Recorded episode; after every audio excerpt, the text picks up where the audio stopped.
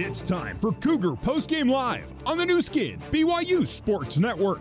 Now let's join your host, Jason Shepard. The BYU Cougars wrap up the home schedule.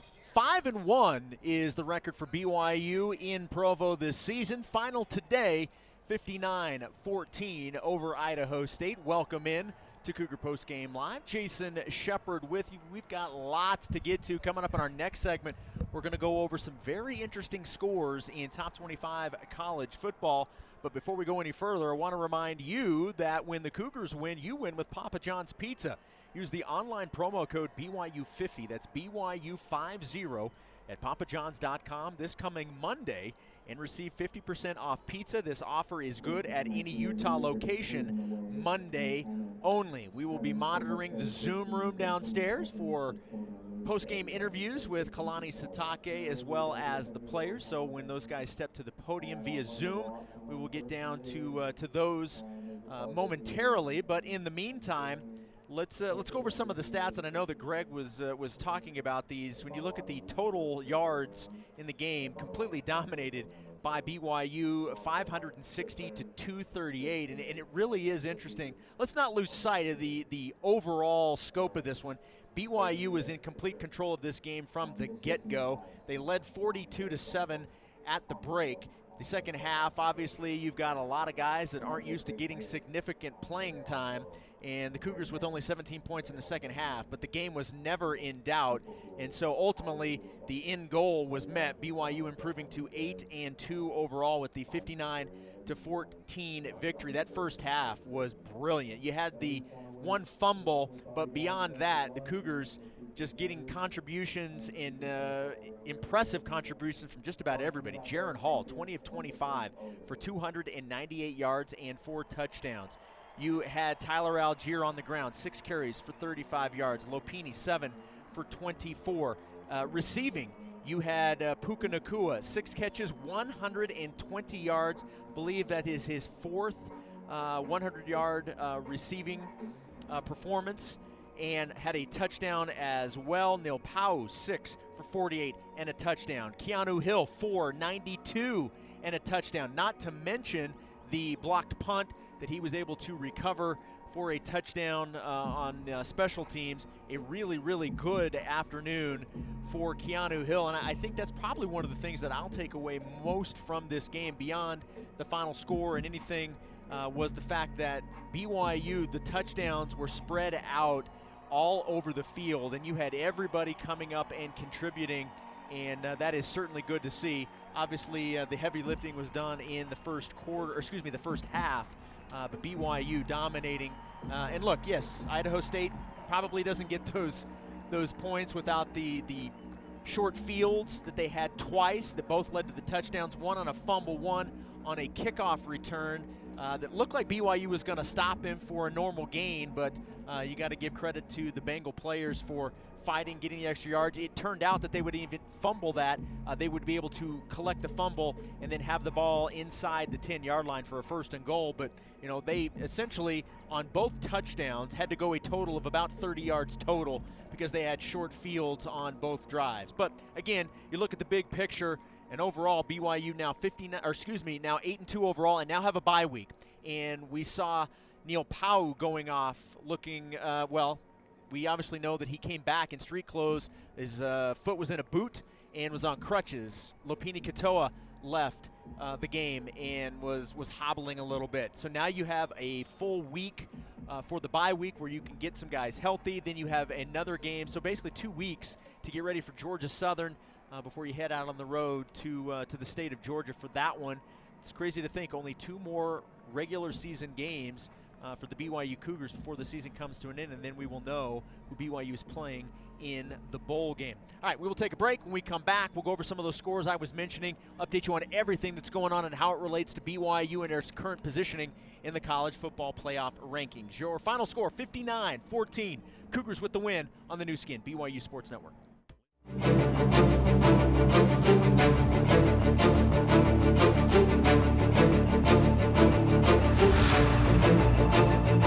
This is Cougar Postgame Live on the Nu Skin, BYU Sports Network. Now back to your host, Jason Shepard. Welcome back to the Built Bar broadcast booth at LaVell Edwards Stadium. BYU 59, Idaho State 14. Cougars getting the win, improving to 8 and 2 on the season. We are monitoring the Zoom room. Uh, nobody is there as of yet. In fact, most of the players and the coaching staff, uh, because of those being honored today, the seniors and, and some of the other players, uh, most of the players are actually still on the field right now, walking around the field here at LaVell Edwards Stadium doing their customary high fives. A lot of the coaches still out here, so it may be a little bit longer than normal to get uh, to get the post game interviews going. So in the meantime, let's update you on top 25 scores. BYU entered the college football playoff rankings this week at number 15. So there were a lot of teams ahead of BYU that are were in action today, some playing each other. So either way, that's good for the Cougars. Let's start uh, with this game. Number six, Cincinnati, in a uh, eight-point game right now with Tulsa. Tulsa has the ball. It is fourth and five at the Cincinnati six-yard line. Obviously, if they're able to get a touchdown here, they would go for two, but there's a minute and a half to go in that one. Tulsa trying to tie things up at number six Cincinnati with 133 to go. They are facing a fourth and five at the Cincinnati six. The Bearcats with a 28 to 20 lead. Other games going on right now, and this one's a close one, and this is one of those ones you kind of debate on whether or not you actually want the upset or not. TCU and number 12 Baylor, the Horn Frogs, with a lead of 30 to 28. They have the ball currently. There's four and a half minutes to go, but obviously Baylor ranked 12th. That's one of BYU's two losses. So you, in theory, want Baylor to continue to win so that it continues to be a, a good strength of schedule loss for the Cougars. But then on the other side of things, obviously it's a team ranked ahead of you.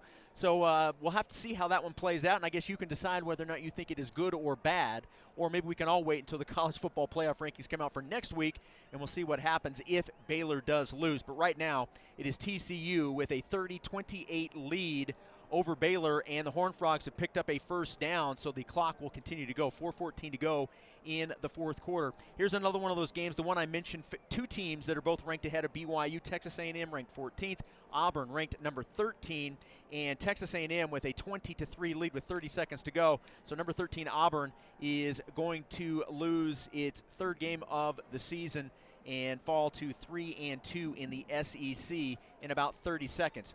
Elsewhere, Purdue is going to beat number 3 Michigan State. It is 33-27 with 5 minutes to go. So right now you could potentially have four or possibly even five upsets uh, for teams ranked ahead of BYU. We'll get to one of the finals as one of those upsets a little bit uh, in coming up in just a second. Uh, fourth quarter action. It is Arkansas with a 23-21 lead over number 17 Mississippi State. Florida State trailing number 19 NC State Wolfpack, doubling up the Seminoles at 28 to 14. All right, finals for you. Number one, Georgia defeats Missouri 43 6. Number five, Ohio State wins at Nebraska 26 to 17. Here's the one I was talking about. North Carolina hands number nine Wake Forest its first loss of the season. The Demon Deacons now 8 and 1 overall. Carolina getting the win 55 to 58 to 55 is the final score. 16th ranked Ole Miss defeats Liberty 27 to 14. Illinois knocks off number 20 Minnesota 14 to 6. 25th ranked Pitt over Duke 54 to 29. We will take a break, come back. If there's an opportunity to hear from Kalani Sitake or any of the players, we will do that. Otherwise, we will wrap up, wrap up Cougar Post Game Live and get you ready for the Cougar Locker Room Show. Your final from Provo, 59-14. Cougars get the win over the Bengals on the Nu Skin, BYU Sports Network.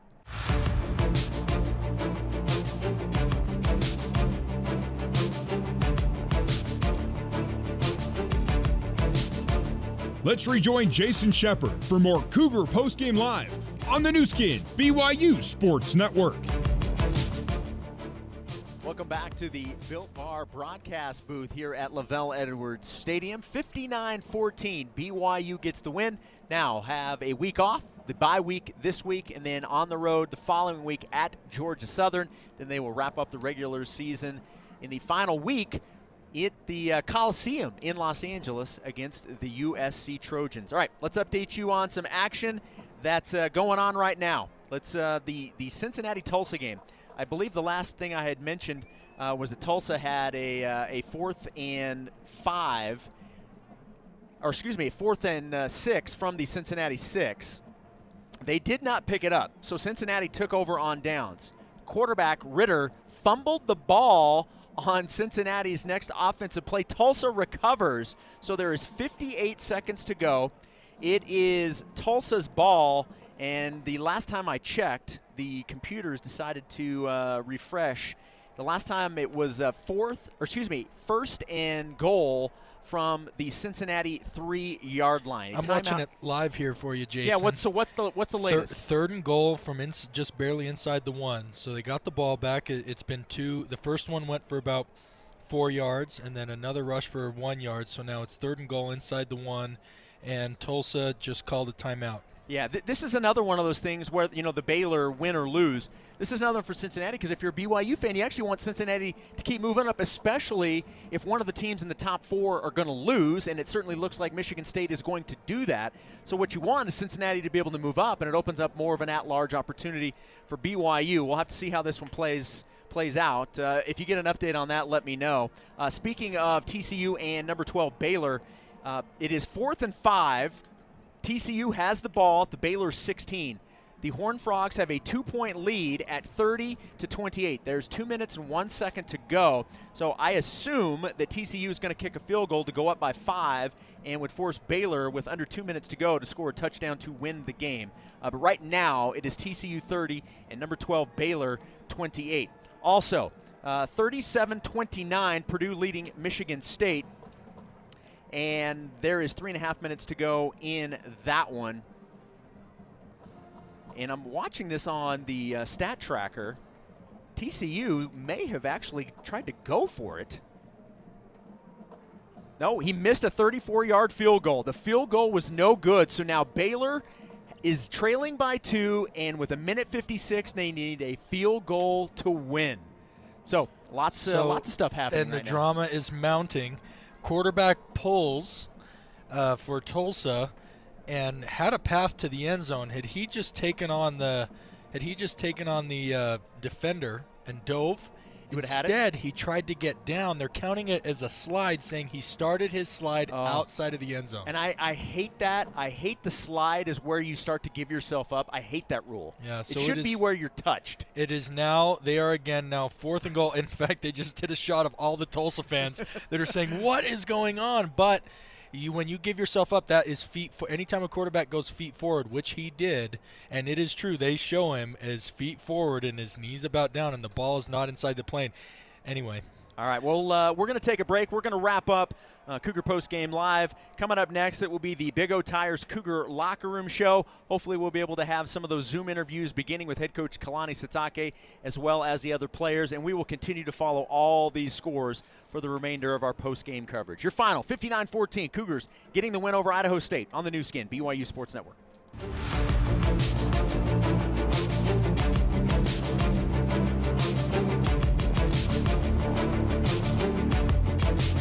Welcome back to post-game coverage of BYU football on the Nu Skin, BYU Sports Network.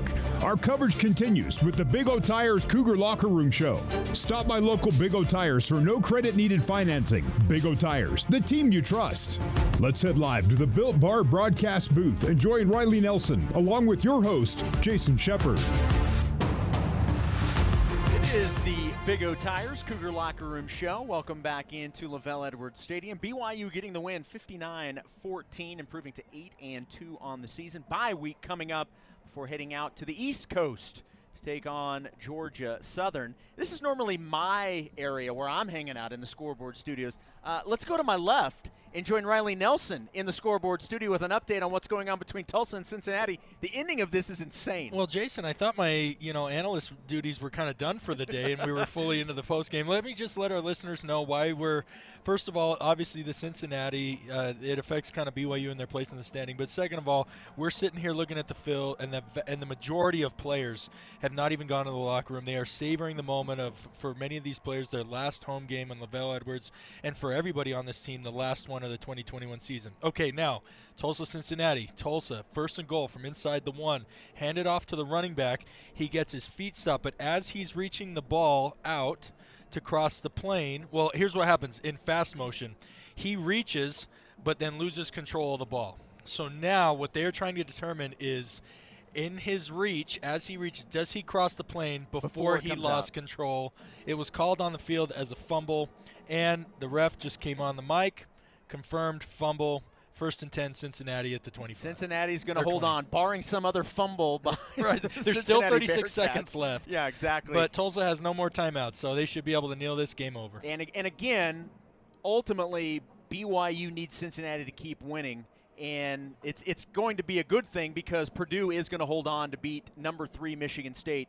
40 29 is the score. There's 41 seconds to go. So one of the teams in the top four are, are going to lose. Michigan State is going to fall. So we will see, depending on some of the other games that go on, who's able to move up. But Cincinnati getting the win in terms of BYU's opportunity to move up, Cincinnati winning is uh, is certainly a good thing. The other game we were following, uh, TCU and Baylor. Uh, Baylor I can help you there. I just. I just saw it. Baylor has thrown an interception. Uh, Bohanon has was intercepted by Banks and TCU takes over. TCU has a 30-28 lead with 103 to go in the fourth. Baylor has one timeout, so they're going to be able to kneel it They're out. gonna that's that's it. TCU the Horn Frogs. Apparently Gary Patterson was holding the Horn Frogs back. It looks like it. But uh, so yeah, that's one of those ones, and, and we'll discuss this probably coming up a little bit more in Cougar Nation now, uh, on whether or not you actually think that's a good thing or a bad thing with number 12 Baylor losing. Uh, we're still monitoring the post-game Zoom room, and as Riley mentioned, because of the senior day activities and uh, a lot of the players still uh, hanging out on the field with their families, uh, this may be a little while. Certainly, much longer than we're used to in terms of the in terms of the post-game press conferences beginning. Uh, we are certainly expecting uh, head coach Kalani Sitake to still lead things off. Uh, we are monitoring the Zoom room, but an opportunity for us to look a little bit more into this one today. The game certainly was not in doubt. BYU getting the win, 59 to 14. The first half, BYU's offense and defense could not be stopped. Jaren Hall was brilliant, 298 yards and four touchdowns. And I mentioned this, uh, I believe, at halftime. Was the 23rd time that a BYU quarterback has thrown four touchdowns in the first half. Uh, and uh, if you think about it, that's quite an afternoon, let alone to do it in a first half. He was brilliant. Baylor Romney came in, started the second half. He was 5 of 12 for 89 yards and a touchdown. Obviously, in the second half, there was a lot more uh, ground game than through the air. Uh, Jacob Conover did come in through one pass, it was not completed. Um, Jackson McChesney was the leading rusher for BYU, 10 carries for 43 yards. Tyler Allgeier played in the first half, six carries for 35 yards and a touchdown. Lopini Katoa, seven for 24. He did have the fumble that ultimately led to the first touchdown for Idaho State deep in BYU territory. Neil Pau'u, one uh, rush for 20 yards. Hinckley Ropati, four for 15. Jaren Hall, four for 13 and a touchdown. Chris Jackson, three for 12. And Samson Nacua, two for 12. Receiving, Puka Nacua, another plus 100 yard receiving afternoon. Six catches, 120 yards, one touchdown, long of 42. Neil Pau'u, six for 48 and a touchdown. Um, obviously, Neil's one of those guys we're going to be uh, looking to get some sort of an update on his status. Uh, after scoring the touchdown right before the half, he was obviously limping to the sideline. As soon as he got to the sideline, he really dropped down and just didn't want to put any pressure uh, on his legs. They came over. Uh, he would ultimately come out for the second half in street clothes. He had the, and I believe it was, the, correct me if I'm wrong, Riley, it was the left foot. Is that correct? Left ankle. Yeah, left Yep. ankle. So the left foot was in a boot, and he was on crutches. So uh, certainly one of the players that we'll be trying to get some sort of an update on. Uh, but Neil Pau'u, six for 48 and a touchdown. Keanu Hill, four for 92. He was second on the team in receiving. He also had a touchdown, not to mention the block punt that he recovered for a touchdown. Dallin Holker, two for 31. Samson Nacua, three receptions for 28 yards. Dallin Holker, by the way, that I mentioned the two for 31, also a touchdown. Tyler Allgeier, one for 46. Chris Jackson, one for 15. Carter Wheat, one for five. Carter also with a fumble, two fumbles on the uh, afternoon for BYU, and then Lopini Kato, one for two and a touchdown. So really, BYU did, Riley, what they needed to do. They were able to spread the ball around. The offense was clicking. Uh, and, you know, look, at the end of the day, BYU got the win 59 14. And, and now you see what happens in terms of the teams losing ahead of you and whether or not you can move up. I mean, it's such a tenuous place to be where you're not in control of your own fate and you're hoping. And look, we should all, I, I mean, we all are, but the, another opportunity to point out how great it is to move into the Big 12 conference when games in November become more meaningful and independence is just so hard to schedule those meaningful games. And I mean uh, the entire hope was on USC, you know, that big matchup at USC to come back in and be relevant again. And they're by the way, you were talking earlier about some uh, BYU opponents and, and looking at their strength of schedule. You mentioned Baylor, uh, unfortunately getting beat by TCU, but obviously Utah won last night. Arizona picked up their first win. Utah State won again. They're in first place. So we want all we want all these teams to uh, do really well. Anyway, sorry, uh, but where I was going with that is. Um, in, in, November, it's just so hard to stay relevant. So you live and die on every play. So the 14 points seems like a big deal. I think in reality, it's not as big a deal as we feel it is for the voters and for the people outside uh, of the BYU fandom. But uh, regard to to your point, the play on the field today was absolutely excellent. You know, a couple mistakes, but we're seeing today. As you still win 59-14. Yeah, I was going to say we're seeing today that uh, other teams are making far more costly mistakes yeah. that are resulting in L's, and that wasn't even a question today. All right, we're going to take a quick break. Hopefully, when we come back, we'll be able to hear head coach Kalani Sitake from the Zoom room. More of the Big O Tires Cougar Locker Room Show next on the Nu Skin BYU Sports Network. All right, this is the Big O Tires Cougar Locker Room Show. Head coach Kalani Sitake addressing the media via Zoom. A lot of guys, a lot of reserve players, um, and I like that our the sideline had a lot of energy from, um, you know, from the starters, and uh, I liked the, the, stop at the end. I thought that was really good for our, our young guys, but obviously there's some mistakes that, that, that, it's that way every game, and so we'll we'll look at it and, and see what we can improve on. But um, grateful we got the win, and and uh, grateful we can keep building on this. And you got to buy next week, you know, so it's a still a work week for us, but I know we can get some guys healthier without having to play a game next week. So ten weeks in a row was that's pretty tough, but these guys handled it really well. You recognized 14 players before the game, obviously the three seniors and then the 11 other guys. What was that like for you, that moment of recognizing their contributions? Yeah, the, three seniors, especially, you know, we, we know that this is it for them, uh, and that's with Lopa and Capisi and, and Samson. But um, the others, it's just kind of uh, up in the air still on, some of them. But I thought it was important that um, that if it is if it is their last game, that that uh, we recognize them and, and give them a chance to to do the senior walk at the end and, and go through the whole festivities and, and have them, um, you know, just if if if some of them come back and great, we'll do it again next year you know but I, I, think for us is to make sure that we did it the that we just did it just in case it was our last one i wish we could have done that with zach last year, you know, and so um, I think we're always going to, if there's a chance that they could leave, we're going to try to put them in that, that senior, um, you know, recognition uh, for them. So, but I, am glad that, uh, you know, we'll have some, some discussion and see what's going to happen with with those other um, guys. I think there's 11 others, and we'll figure out what's best for them, and and um, and then we'll go from there. But just want to make sure that they get recognized, just in case. John and then Jay. Kalani, one one of those younger guys you mentioned that got some meaningful reps in the second half today was Keanu Hill. Um, had 92 yards and a touch, touchdown four catches, and then he blocked and recovered that punt in the end zone late in the fourth quarter.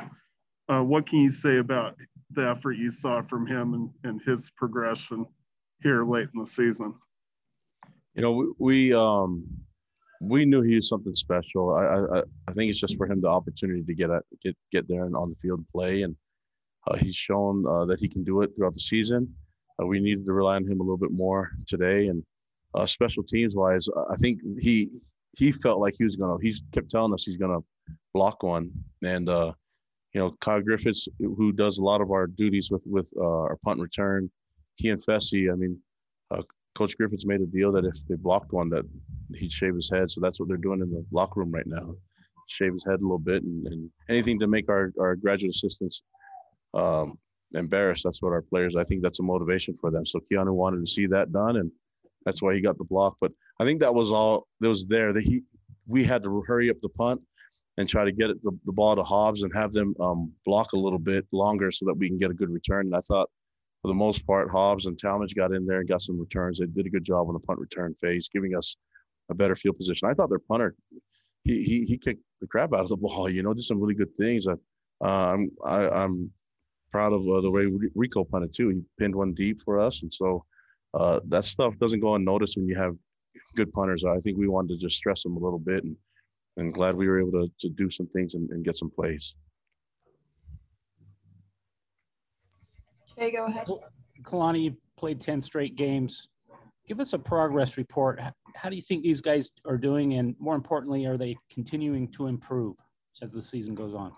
Yeah, I think there's been a lot of um, changing lineups. You know, we've got, uh, uh, you just have a bunch of guys that just got banged up, and whether they're um, 100% or not, there's some people that just couldn't go, and we had to fill in with uh, with different starters, you know, and, and so looking at the depth chart, it doesn't look like today like it was back in, in August, you know. And so, but I, I thought the 10 weeks, our guys did a great job at coaching. I mean, our coaches did a great job at, at instructing our players.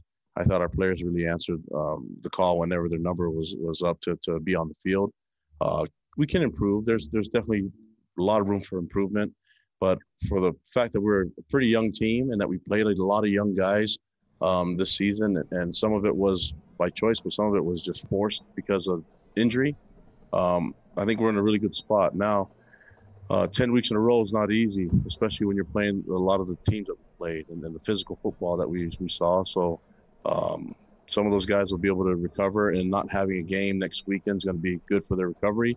Getting healthy, we'll get some guys back, but um, there's there are some some guys that still need work, and so um, we're going to have the same mindset of getting better with those younger guys and some guys that have, um, you know, we're going to depend on them in, in, the Georgia Southern game. So they need to work, and that's going to be uh, that's going to be the focus. I, I think everybody's going to go through a little bit of a situational uh, recovery. Some guys need to practice uh, every rep and, and do some physical things next week. Other guys just need to get uh, polish up their, their technique and their fundamentals and and um, mentally get better. But uh, don't need to see them do much on the field. So that's what we're going to do next week. When you retire, are you going to be a band leader? I was pretty good, huh?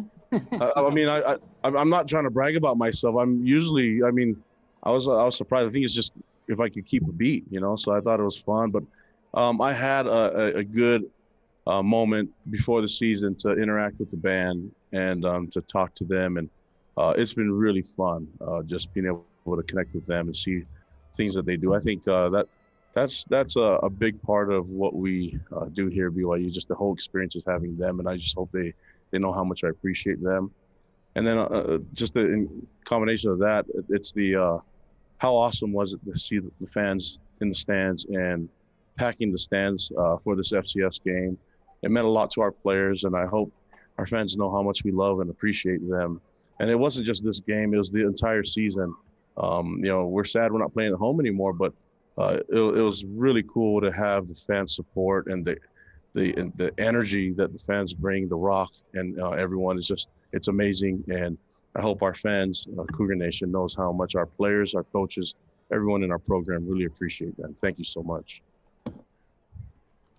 Do last question from Jared. Kalani, we didn't really talk about it, but you're wearing the camouflage to recognize and, and honor the uh, the military today for this game. Uh, what does that mean to you? Yeah, I just want to recognize the military and their, um, you know, the, everything that they do for our lives, the, the, the freedoms that we enjoy, um, the lifestyle that we have. Uh, just we we can't show enough appreciation, but if there's a way that we can recognize them, I know college football is doing that uh, uh, next week. Uh, we don't have a game next week, so we wanted to do it early earlier. And so I think the, the more we can be mindful of, of the sacrifice that others uh, make for us, uh, I think it's really important. And um, I hope I hope everyone out there that has loved ones in the military and and, and those that have sacrificed their time, their energy, and and so and many of them their lives. I hope they know how much we love and appreciate that. So um, it was good. I mean, I I like wearing this. I, I, was confused because I wasn't sure if it was going to be hot or cold or what was going on today. And pretty warm day for November, and I, I, I was really happy with it. So, uh, camouflage is a little bit slimming, they tell me, so I should wear it more often. well, along those lines, Kalani, we've talked a lot just about how you want your guys to be well-rounded. Football is important, but so is school, so is social life, so are things like this, recognizing the military or recognizing the band. Do you see that passing on to those guys? Do you, do you see them embracing that that well-rounded mentality? It's it's something that they teach me. I have a, a group of great young men that have tons of appreciation and gratitude for the fans, for everyone at BYU, for the faculty, staff, their coaches, for each other, and more importantly, for most importantly, for their loved ones. And then uh, I think uh, playing the game is really really cool, but um, the fact that they they do it with a lot of energy and and uh, joy, that that makes it all worthwhile for the people that have sacrificed for them. But these young men are special. They're they're, they're uh, special to me and to a lot of people, and, and I'm just honored to coach them and and really happy that they teach me a lot of lessons. They make me a better person. So I enjoy doing this. So thanks so much for your time, Coach. Okay, thanks, guys. Stay Coach safe. Kalani Sitake. When we return, you'll hear from Keanu Hill. 59-14 final score. More of the Big O Tires Cougar Locker Room Show next on the Nu Skin, BYU Sports Network.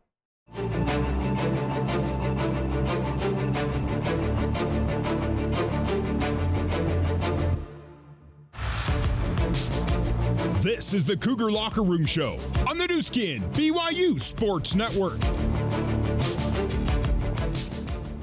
Good day for the BYU Cougars and a good day for Keanu Hill. He's addressing the media via Zoom. Let's listen in. What, what maybe didn't they like uh, that they say you guys can work on? What do you mean by that? I mean, you you guys obviously wanted to play a perfect game, but you fell just a little bit short. You know, the turnover. Uh, what did the coaches harp on, if anything, at halftime oh, just, after the game? Oh, just to keep playing our football. You know, we always have a get through, have to get battle through adversity from time to time. You know, if things don't go away, you know, we know we going we can stay as a team, stay as one, and uh, just bounce back from it. So the coaches just really know that we can just come together as one uh, adversity hits us. So. John, go ahead. Keanu, the, the last couple three games, you've had a chance to really have, play a bigger role in the offense and and kind of show what you do. What what's been your attitude and, and your approach going into these games with increased meaningful reps? Oh, just just to be ready. You know, I'm you know I feel like I'm always improving every week, and uh, you know I already know Coach. He knows what I can do on the field, what I can do. I've shown it, and uh, you know just to be ready when Coach Fesi calls my name, and you know go in there and make plays as he believes in me, and I believe in myself. Awesome. Any last questions for Keanu before we wrap up? Cool. Thanks. Oh, Jared, go ahead. Keanu, talk about getting ready for the bye week and having a break after this, you know, kind of marathon so far this season. Mm, just heading into the bye week, you know, uh, just to focus on just everyone getting back together, everyone getting back healthy and stuff. You know, we're gonna have Gunner coming back after this bye week, and you know, just everybody staying healthy, and you know, still focusing on the next opponent at hand too. We can't really forget like forget what we're doing and stuff, but we've got to focus on the next opponent next. Awesome. Thanks, Keanu. Thank you.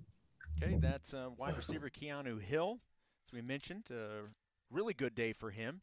Uh, not just in terms of receiving yards, four for 92 and a touchdown, but obviously the blocked punt recovered in the end zone for a touchdown.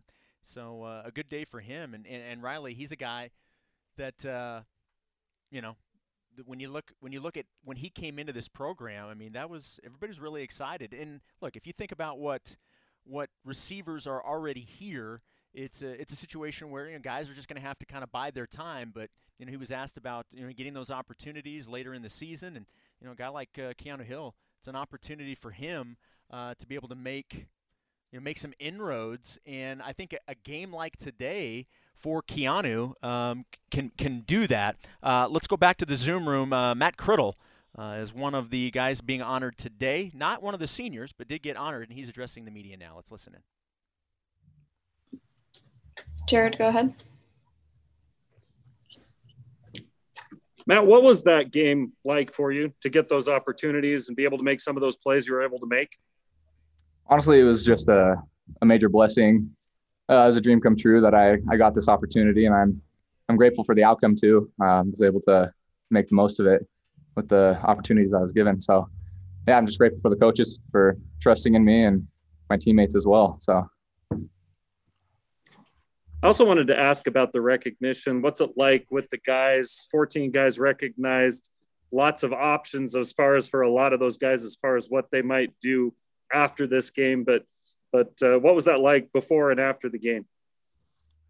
Um, are you referring to the guys who um, who wa- like celebrated yeah. senior day? The guys who didn't. So, That's good. Well, the the celebrated the guys who chose to celebrate today, oh, even though they might have options oh, to, okay. to come back yeah, it's kind of a kind of a weird feeling. Like I'm I'm in the same boat, or I could come back uh, another year if I wanted to, but I feel like some guys they just feel like their their purpose as a BYU football player has been fulfilled, maybe, or um, I know there's a few guys who are looking to move on to the NFL and take that next step seriously.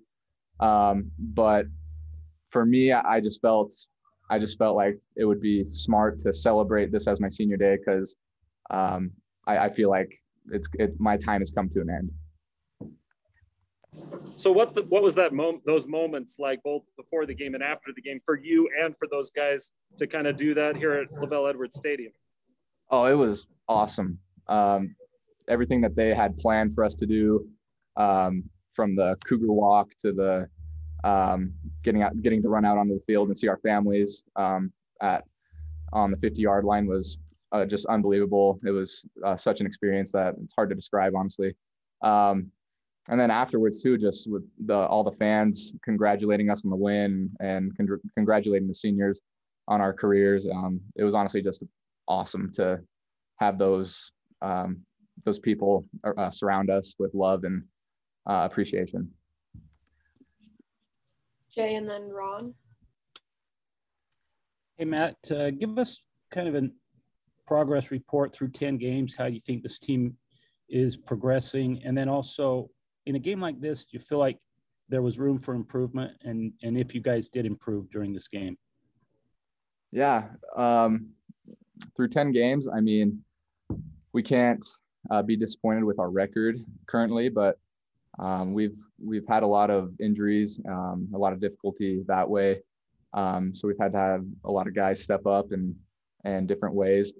Um, I think we showed how dominant we were uh, in the first half, and um, in the second half, uh, we had some some other guys step up and, and play, and I thought we did a great job overall.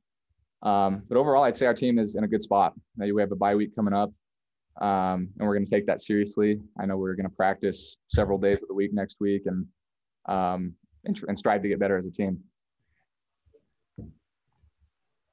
Matt, describe your INT. You had a pass breakup um, first, and then it looked like it was going to be a pass breakup um, the second time, but then you came away with the INT. What did you see on that play and jumping the route and coming away with interception? Yeah. Um, so initially, uh, it was zone coverage, but because of the formation they were in, we kind of checked to a man free, uh, essentially. Um, and just based on the split of the receiver, I kind of played inside and tight on on his leverage. Um, and he ran a little slant route and I was able to, since I was already inside, I was able to play it pretty tight and the quarterback ended up throwing it and I saw him throw it and I was able to jump inside and hit it. And we kind of were fighting, it kind of got tipped up and we were fighting for it, but luckily I came down with it and, and we got the INT. So it was awesome. Sean and then Jared. Matt Ronald, uh, almost literally asked the question that I was going to ask you right there. So I just want to follow it up with this. There's a guy who's normally on this call in here. Um, I don't think he's here right now, but how does it feel to be the best criddle in BYU football history? Uh, I mean, I'll take my victories today, but I mean, Ben was Ben was a heck of a player, and uh, he had a lot more accolades than I I have had as a player. But you know, I'll I'll I'll take um, maybe the the award for having maybe the best single game as a criddle in LaVell Edwards Stadium. But overall, I'd say Ben Ben wins as the the best criddle overall football player. So. Matt, you've seen this team go through ups and downs through your career. What's it like to, you know, since you've decided that that you've drawing to a close, what's it like to see the program where it is at now as you move on and and the foundation that's been laid and the success this team's having? Yeah, it's it's such an experience to to have been part of the team when I got here and seeing where we are now. I, I came in um, right after the four and nine season in 2017. So my first spring was 2018. Um, and we had a better year that year than the year before. And, and ever, ever, since then, we've just gotten a little better and a little better. And we've just grown as a team. Um, and that's due to the coaches and the players all coming together as one and, and having a single goal in mind to constantly improve um, and work together as a team to achieve our goals. And I think we're, we're doing that. And and where we're at right now, I think we can achieve a lot as a team this year, even though the season's coming close to an end. I think there's a lot of opportunity for us. Awesome. Thanks, Matt, for joining us. Thanks, guys. All right, that was Matt Criddle. We'll take a break. Come back here from Lopa Leotawa. BYU gets the win, 59-14 on the Nu Skin, BYU Sports Network.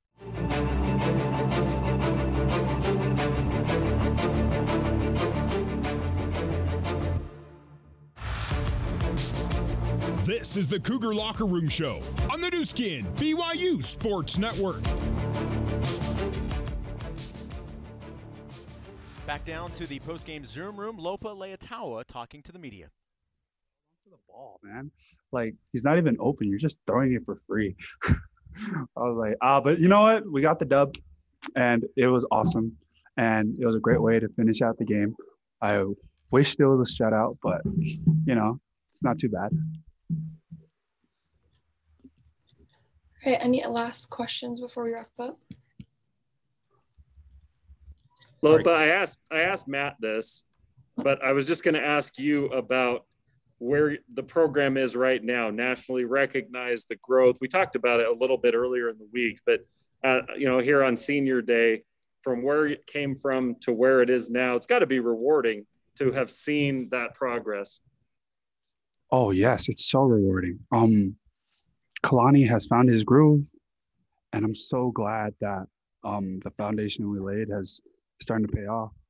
Um, like I, I, said it earlier in the year, the, last year was not a fluke, you know. And you know, it's funny because I saw a lot of people like laugh about it, especially when Zach Wilson and everyone was leaving. This is like a continued thing that we want to build. Hopefully, next year when I'm gone, the seniors next year can build upon that. And um, yeah, BYU is like coming for a reckoning, bro. Like I feel like BYU is really good with the Big 12 coming in. I think I saw like a five star recruit out there, and like you know, four or five years ago for BYU, that was like crazy. But nowadays, it's just like I don't know, it's like normal. So I just wanted to like say out to like Cougar Nation, like don't be like surprised with like how well everyone's gonna be doing. Kalani's got a good like hold of everything. Jay and then Sean. Uh, hey Lopa, this was like one of the earliest senior days in like in 20 years at BYU. How difficult will it be to just bounce, return from this, get back on the field in two weeks, and play, you know, two probably three more games? Yeah, um, I don't think it'll be that difficult at all. Uh, the emotions were pretty high today, but next week is the bye week. We need that. Certain guys are banged up, but I don't feel like um, we'll skip a beat. Uh, one thing we need to make sure is while we're practicing next week and the week after, that we go pretty hard and just have fun with it, man. I feel like people just get like a little tired halfway through the year or the ending stretch, and um, you know we control our own destiny with how uh, all the rankings and stuff are going. So, you know, if we play really well, we'll have a shot, hopefully. But yeah, it'd be cool. Lopa, we asked you earlier in the week about your actual senior class, kind of the the three the three amigos, if you will, you, PC, and and Samson getting to join you there. Um, what about those other guys though that kind of join you as sort of the either or seniors you know, guys like you know, like Matt and Tyler and uh, Gunner, James. What what did it mean to kind of have them out there with you guys, kind of celebrating as the as a senior class, whether they come back or not? So like it was always a secret, I guess, but like I lived with like Neil and Tyler, and so like I knew the whole time, and so like it's kind of fun, you know, like we were like, oh yeah, we're out of here, but um, it was cool. I don't know. I I think certain guys are gonna be for sure missed. Like I know James will be missed. He's a leader on and off the field. I know Neil. He um sucks what happened to him, but like he he bounced back so well, and um yeah, man, I'm I'm so happy about this group of guys like Lopini and it's a really good strong group that we're leaving out with and um I totally went off subject and I know I did not answer your question but there there's your answer well, you you answered it perfectly, like you always do, Matt. Well, well done, well done. Awesome. Thanks, Lopa. Thanks, guys.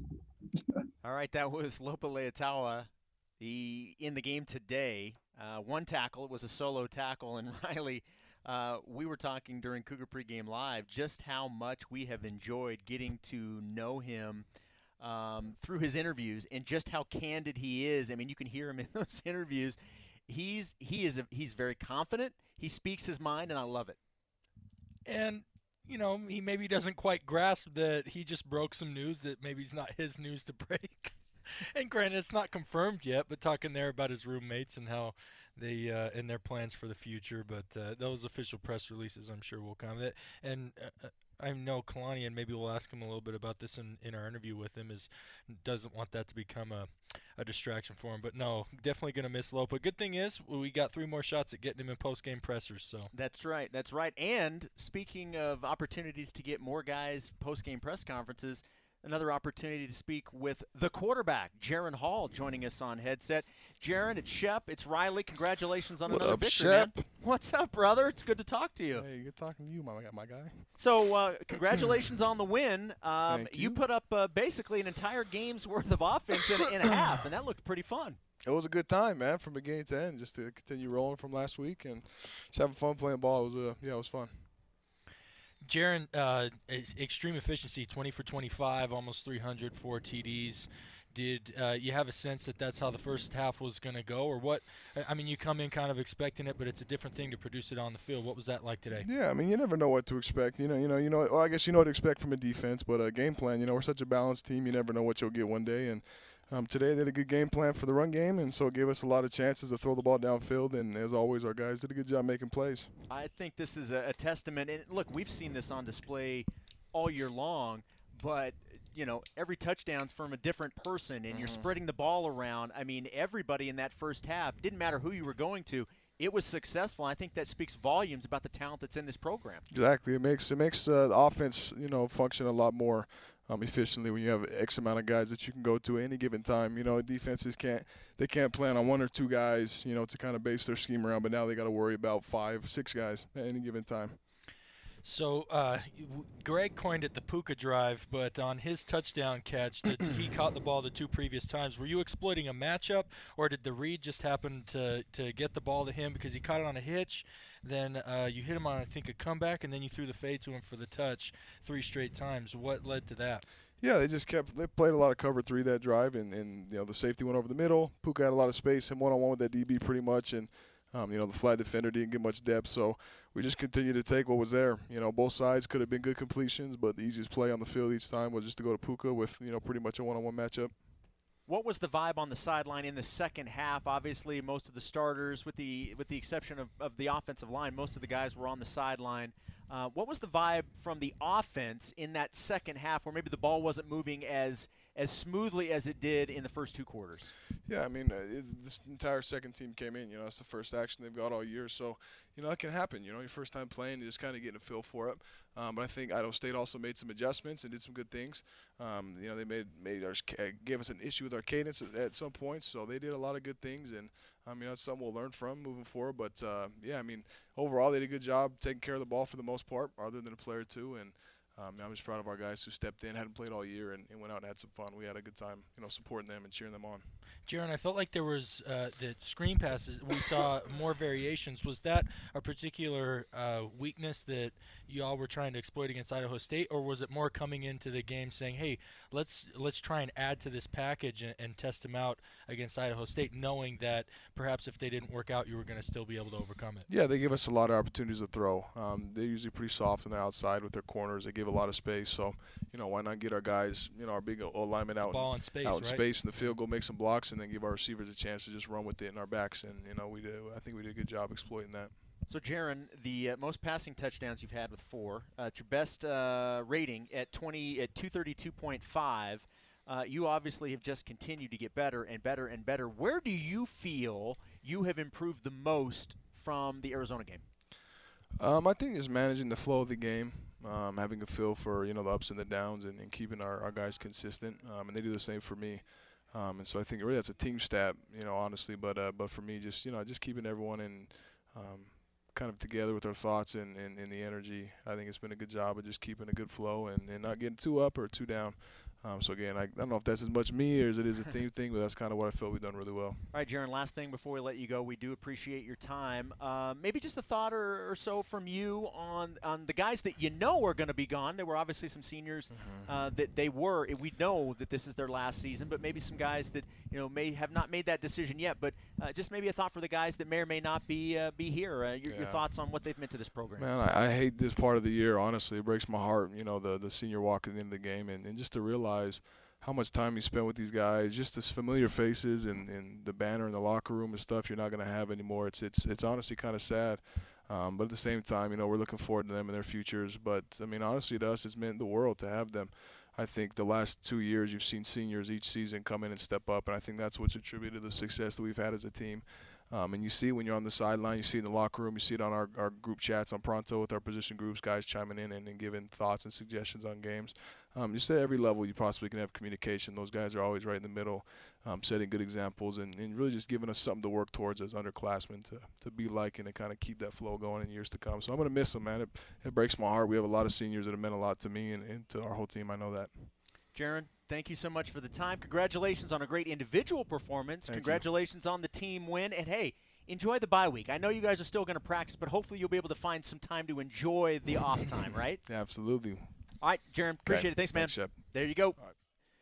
Jaren Hall, the BYU quarterback, joining us here as we wrap up the Big O Tires Cougar Locker Room Show. Stop by local Big O Tires for no credit needed financing. Big O Tires, the team you trust. When we come back, it's the Larry H. Miller Cougar Post Game Coaches Show with Kalani Sitake. The head coach will join us when we return on the Nu Skin, BYU Sports Network.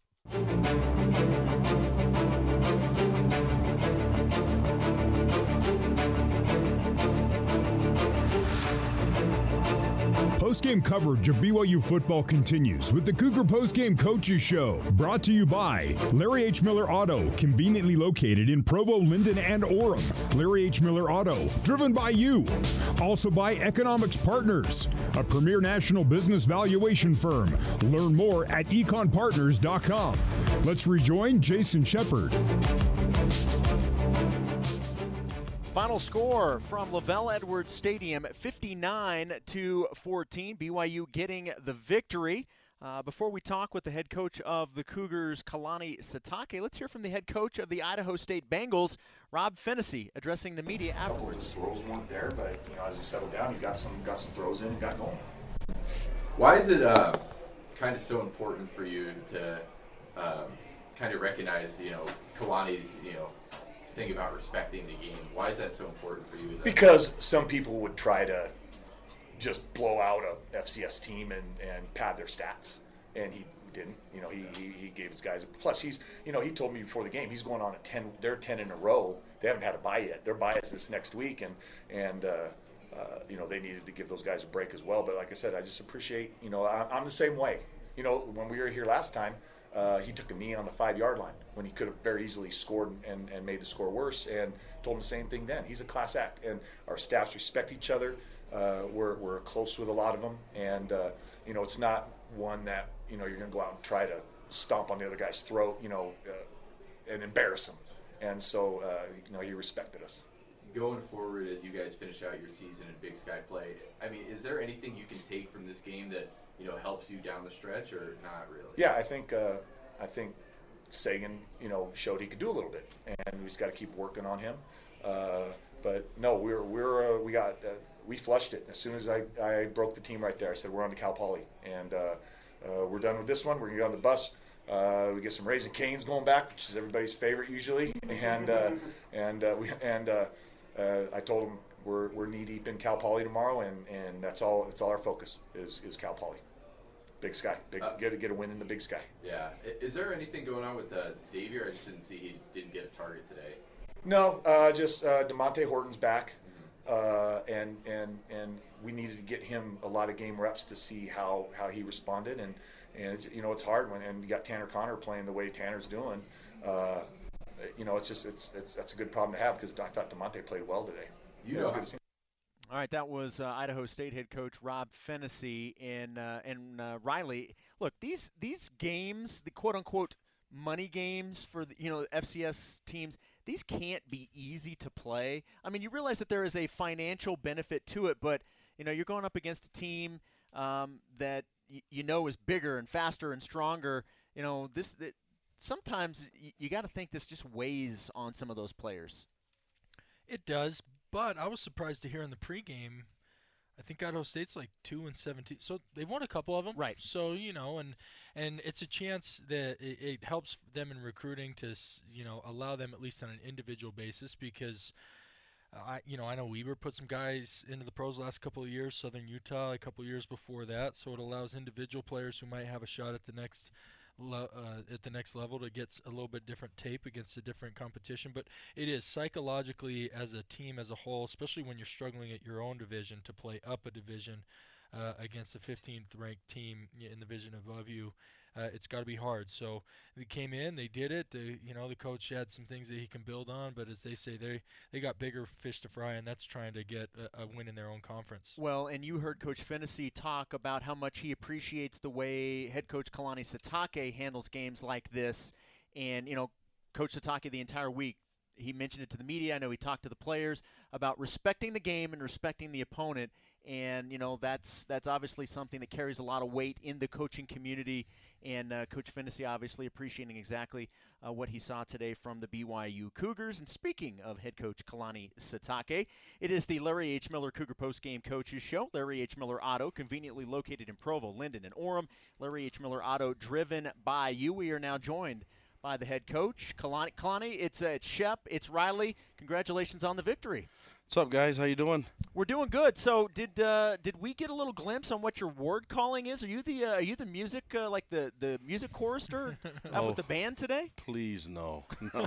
That's that was fun, but uh, it was because of my connection with the band. I, I it was it was really cool. Um, we were able to connect earlier this year before the season, and uh, I'm, I'm honored that they asked me to do that. And, and uh, I, I just I can keep a beat. I don't know if I can uh, do other than that, anything else than that, but I, it was a lot of fun.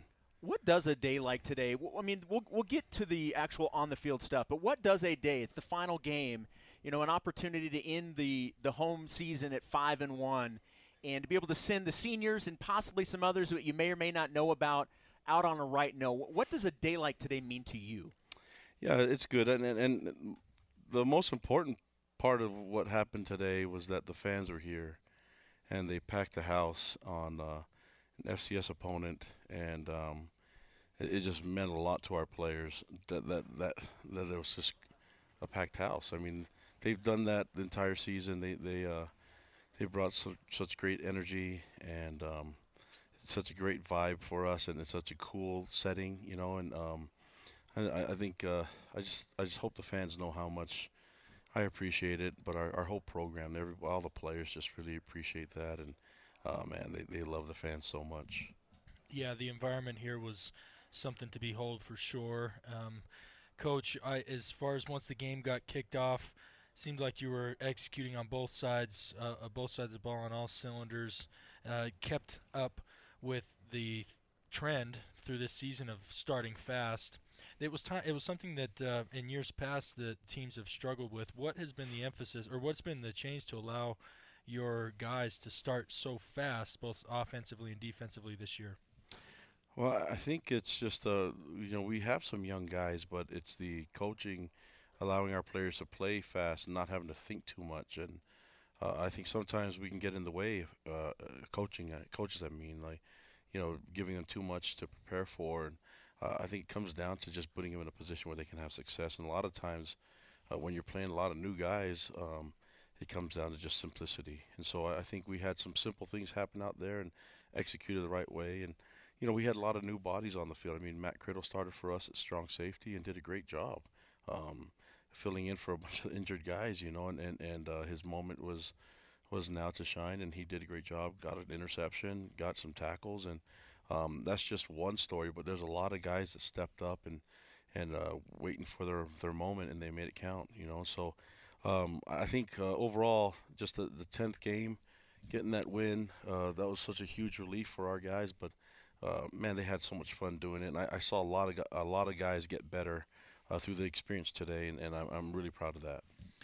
Yeah, you mentioned that simplicity, and I thought that we had Jaren on headset before you came on, and I the touchdown drive where Puka caught the touchdown in the end zone. He actually caught the two balls previously, and I asked him what uh, you know what led there. Was it a defensive shift or did you a matchup? He goes, well, the corner was playing soft, so I kept going over there, which I thought was an extremely elegant answer uh, in its simplicity. But what is it like to have playmakers and guys like Jaren and Puka and Ty, I mean, not just them two, but uh, but all the rest of the offense that are able to to play so fast and make such good decisions.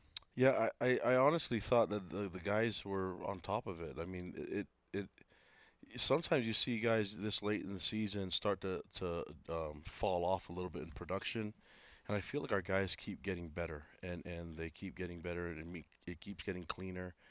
Um, the thing that was frustrating to me were some of the mistakes. I, I, get it, but that's coaches. You know, I think for the players, though, I thought the decision making uh, by Jaren was, was on point. You know, and he's been doing a great job at, at making good decisions and being careful with the football and um, knowing whether to throw the RPO or, or, or give the run, knowing where to pull it, um, just all the things that he's done uh, getting the offense set up, where to go with the ball, what's the safest throw. Um, and, and I, th- I thought uh, overall, I don't know what his numbers exactly were, but I, I thought he was pretty efficient for the Tw- most part. Just so you know, know 20 for 25, two, uh, 298, and four TDs. And it was his highest efficiency rating ever. T- yeah, and, and and that's great for only playing the first half, you know. So that's Yeah. that's good, and it was good to get Baylor out there and get some other guys some carries. You know, um, you saw Jackson McChesney get out there, carry the ball a little bit, and um, it's just good to get a bunch of different bodies up there. We had a lot of guys uh, play some, some O line and D line, and uh, man, we rotated a bunch of guys, and I just like the way the defense ended the, the game. I know that they gained some yards and got down there in in, in uh, scoring position, but man, what a great way to stop it! And, and and for those young guys, it's a great moment for them to learn, and I think this was a good moment for us. We wanted to have meaningful reps for for uh, some of our depth, and this was the moment in the second half where they could really shine and, and do some things. And, and we're playing our regular defense, and we weren't playing, um, you know, just uh, uh, the vanilla generic defense. We were, we were doing our whole game plan, and uh, it was fun to see those guys really get better and take advantage of the experience. Kalani, one more question before we take a break. Uh, we saw coming out of the second half, we saw Neil Pau'u in a boot and on crutches. Uh, is there any update? Do you know anything in terms of his status right now? I don't think we know enough to um, uh, to to really make a statement. Other than we still have to evaluate it tomorrow and uh, even today, just kind of see what's going on. But yeah, I, I think uh, you know he, he couldn't even complete the senior walk deal, so uh, we'll, see what happens. But uh, I, I think until we know more, I I'm doing a press conference on Monday. I'll have a lot more information then. Okay. All right. One more segment with Coach Sitake. We'll talk with the coach when we return. You're listening to the Larry H. Miller Cougar Post Game Coaches Show on the Nu Skin, BYU Sports Network.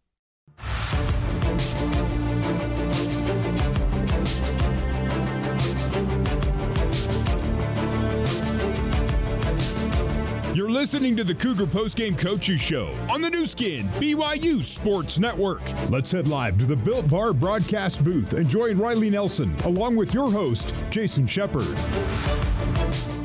Let's pause 10 seconds for station identification. This is BYU football on the Nu Skin, BYU Sports Network. All right, one more segment with the coach, Kalani Sitake, joining us just outside the locker room here at LaVell Edwards Stadium. BYU getting the win 59 to 14. Cougars improving to 8 and 2 through 10 games. And coach, it it took 10 weeks, but you finally have a bye week. Uh, what's the plan? How are you planning on handling this?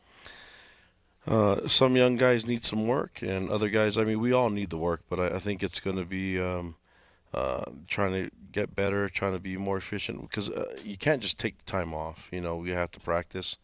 So we're going to get some good practices next week. Um, but it all the intensity depends on who, on who you are.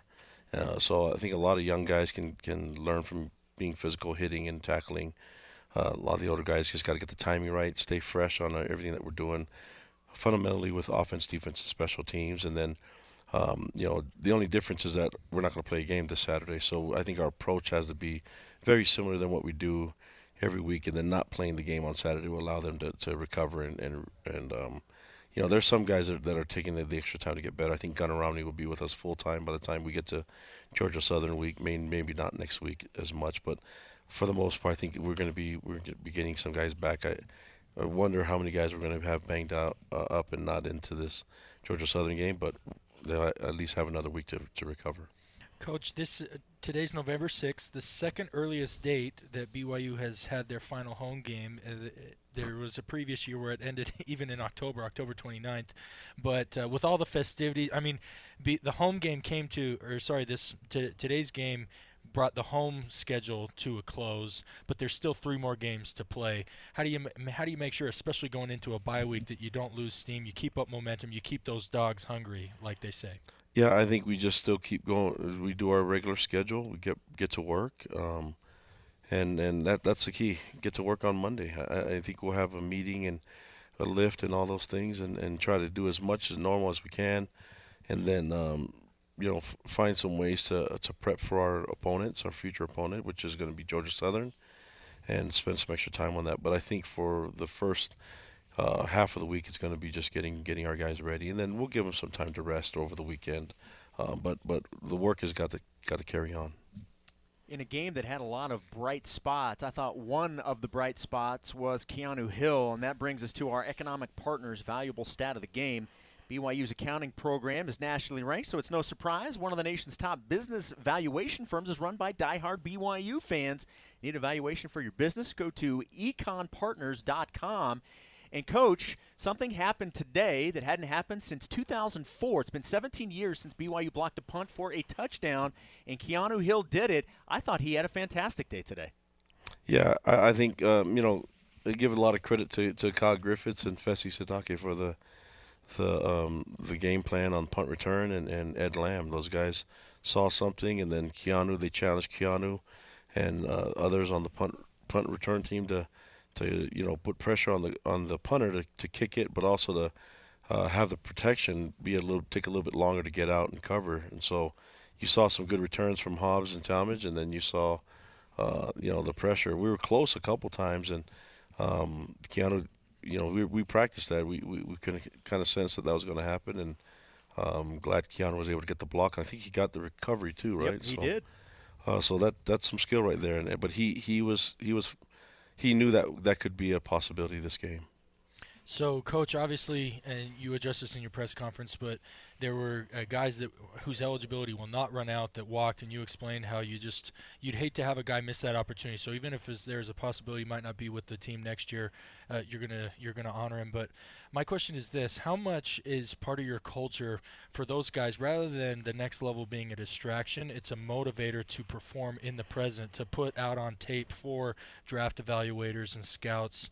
Um, and, and, then not only that, get, getting them, sending them beyond the program, but is how much is that part of the culture of recruiting? As you've had a couple of big wins, big recruiting wins announced this last week as well. Yeah, I think I think the the key is um, there's some that, that are going to try to go to the NFL and, and, see if that's a possibility, and I'm I'm open for that for those guys to have those conversations and to talk with their families and, and figure out what the best uh, path for them to be. Um, and, and, and the decision doesn't have to be made now, but I thought it was just the smartest thing would be to give them to honor them I just wish we would have done it with Zach last year. I wish we could have done that for him because I think he deserved that. Um, and you know, but the others, it's just there's also some guys that just are, are done. They they have job opportunities. They're graduated already, and they want to move on uh, with life. And, and, and they they they although I think they could play another year, I think they feel like it's, you know their experience has been fulfilled. But it's the guys that are still want to compete and, and want to continue on to the NFL. I think uh, the key will be for us to communicate with them well about where it's sitting. I mean, this is a big draft year, so there's go, there's a lot more. Talking to the scouts, there's a lot more. Uh, there there are way more prospects now available to be drafted, and so it's not like your ordinary draft where this is going to be. There's a, quite a few people that are coming out early as well, so um, it, it'll be interesting. But I think the the fact that our game, you know, our last home game was so early in the season, uh, I think it was it was just one of those things where if, if there's a question, let's just do it and play it safe and give them the respect and, and, and the correct send off, and then hopefully we can do it times two and get them another one next year. So Kalani's telling us there's not just a log jam at the ports in Long Beach and Los Angeles. there's also one heading into the NFL as well. There Makes is. sense. Supply chain disruption Hey. in every industry. Anyway. Hey, there's nothing wrong with the NFL paying a lot of attention to what's happening in Provo, and that's uh, certainly been the case over the last couple of years. That is increasing, and it's funny, Coach, that uh, that that Riley asked you a question and and um, had kind of forwarded into kind of what I was going to ask you. He, it's interesting to me that everybody talks about culture and the culture that you have been able to grow here at BYU. I, my one of my pregame segments uh, is called Shep Talk, and it's just my one-on-one with the player. And so after we get done talking with uh, about football stuff, I always end it with four personality questions, and I ask each year they change, but for an entire season, those four personality questions are all the same. So I ask each and every player the same questions, and the last one I asked this year was, "What is the best thing about being a part of BYU football?" And I have not had one person give their answer and not use one of two words family and brotherhood. Every single person has used at least one of those two words to describe the culture and the thing that they love most about this BYU football program. What does that mean to you, and how have you been able to cultivate that type of culture here? Well, I, think you, you guys are giving me too much credit on that one, and I think we have really good people here. Um, I, I, I am learning and getting better. Um, you know, just in life, being here, and I think it's just something that uh, I want our guys to embrace the whole experience, and uh, that's connecting with Cougar Nation, with all the fans, with everybody that's available. Uh, it's something special. You know, it's unique, and there's nothing like it, and you miss it when you leave. And so, uh, want our players to to realize, and, and they have gratitude, but the other thing is they're all raised the right way. They have great families and, and great loved ones that teach them the right way. And, and sometimes it just takes some reminding of why they're doing this and um, and in, in trying to find ways to keep them humble and, and learning that service and sacrifice means a lot. And then that that these guys are all they've been raised that way, and so it's just nice for me to just remind them of where they come from and why we do this. You know, and and, and I- I know the game of football is really important, but uh, if there's a way that you can use it to help increase your faith and increase your testimony and, and, and find ways to be a better person through this game, this wonderful sport. And, and at the same time, you get to connect with, with the best fans, the best people uh, that surrounds this university and, and the fan base. It's, it's amazing. So um, it, I think more than anything, I just let it thrive and keep, keep directing them to keep talking to the fans and hanging out with them. I mean, our our players did not want to leave the field with all our fans that were still here, even at the end of the game. Um, they took forever to get into the locker room, and that's that's a huge compliment to the wonderful people that cheer for us. Kalani, last thing before we let you go. I don't know how much you know of Georgia Southern. Obviously, it's still two weeks away, but uh, any, anything you know or can pass along to the fans on what to expect in that game? Well, they got Clay Helton as their head That's coach, right. you know, and That's so I, I know that uh, he's on campus and he's working. I don't know exactly what his responsibilities are, what he's what he's doing with the team, but uh, we're, going to go watch film now, and I think the whole focus was to be on Idaho State. Now we'll move on and and work towards Georgia Southern, find ways to get healthy and get better as a team, fix the mistakes that we made and, and learn from them, and try to minimize as many as we can from here on out. But uh, also understanding that everybody's trying their best, and and I think there's a, a positive, optimistic way to look at it and, and help our guys get better. Coach, congratulations on the victory. Thank you for the time as always. We'll let you go. Enjoy the bye week, and uh, we'll uh, we'll all be hearing from you next week and heading into the Georgia Southern game. Appreciate it. Thanks, guys. Appreciate you. There Thank we you. go. Thank you, BYU fans. Love you guys. That is the head coach of the BYU Cougars, Kalani Sitake. And that wraps up our Cougar Post Game Coaches Show. Coming up next, it is the BYU Creamery Cougar Nation Now. We'll have that when we return to LaVell Edwards Stadium. Cougars getting the win 59 14 over Idaho State on the Nu Skin, BYU Sports Network.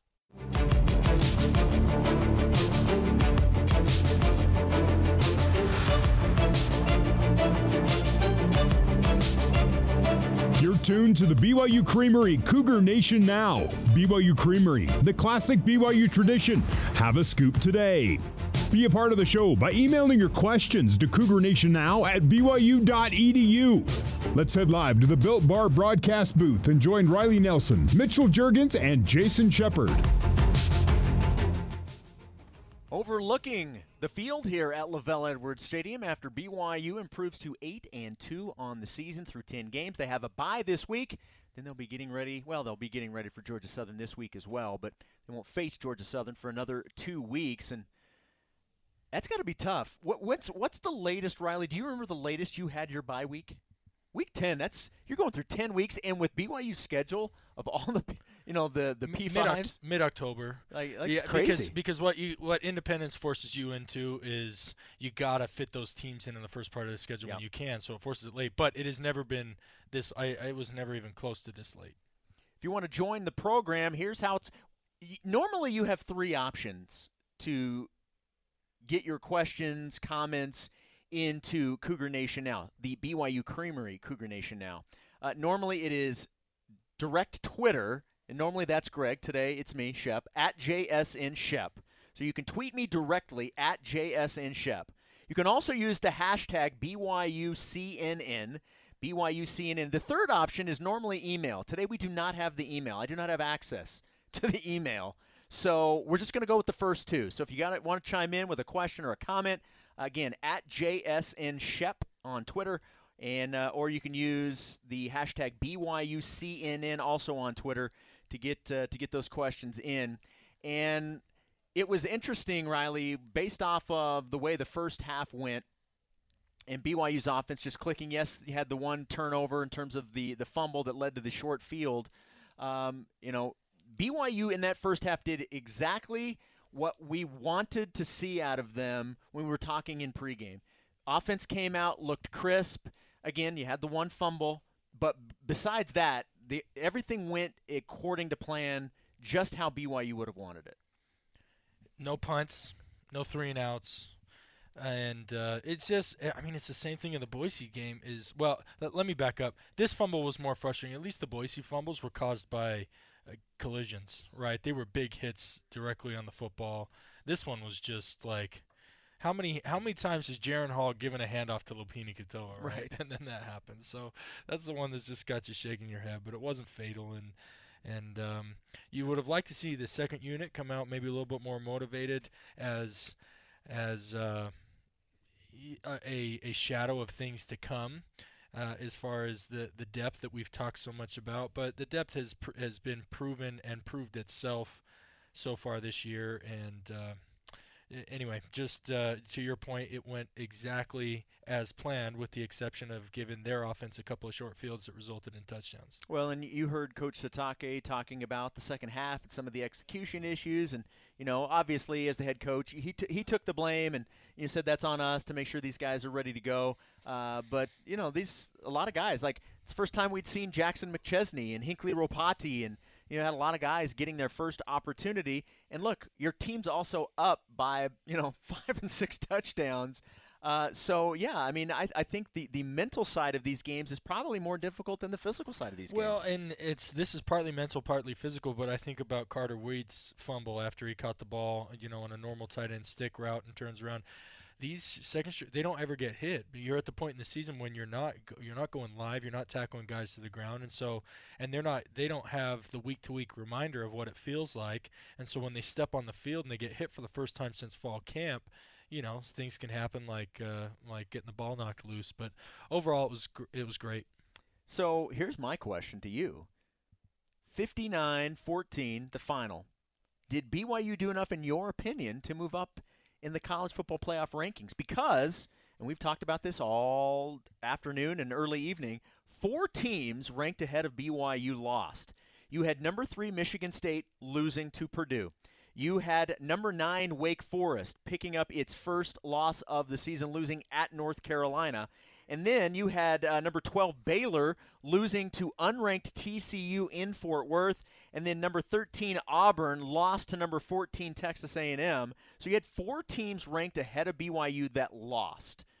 Do you think BYU impressed enough with what they did today that we may see them make some sort of, and I don't even want to say significant jump because I'm not really sure what that would be. Do you expect to see BYU make a jump? Yes, but here's only why. Illinois beat number 20 Minnesota. I I'm more concerned about people leapfrogging BYU because they're winning tough in-conference matchups. So Illinois was ra- or Minnesota was ranked 20. Illinois beat them, so that's nice. Get they were breathing, and then even more breathing right down BYU's neck is number 17 Mississippi State lost to Arkansas, so that bodes even better. Another team that was ranked behind, like, like this is what I worry about. Number 19 NC State, they beat Florida State. NC State, I believe, is let me check the standings in the ACC. Now with the Wake loss, they are tied. They are the leader in the they are leading the ACC, and they are also seven and two. So when the voters look at that, they're like, okay, they're seven and two, and uh, or NC State seven and two, and they are the first place team in a P5 conference. Who do we rank ahead of them? So, uh, but I do think they move up slightly just because no one directly behind them made any significant moves, and I think two of those four losses in front of them, uh, you know, should fall behind them. Mitchell Juergens joining us now here on uh, the headset here. He's made his way from uh, field level, helping us out with all of our post-game interviews and whatnot up into the uh, booth. Uh, Mitch, I'll ask you the same question that I just asked uh, asked Riley. Four teams ranked ahead of BYU lost in the college football playoff rankings. Uh, do you think BYU's performance today is is enough to see them make some sort of a jump? I hope so. I We hope all- so. Yeah, I think I think. Look, I expect to see him move up at least a spot. I think yeah, and I, I think uh, would not foresee obviously a jump to 12.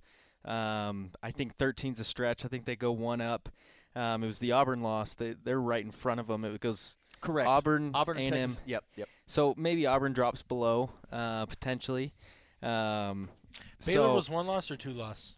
Baylor is now two loss. You see, that's the problem. Is it's like, all right, Baylor's two loss now, but they beat They BYU. beat BYU, Yes. So do you put them? A, you, you don't slide them behind. So- them. No, they'd still be ahead of BYU. Yeah.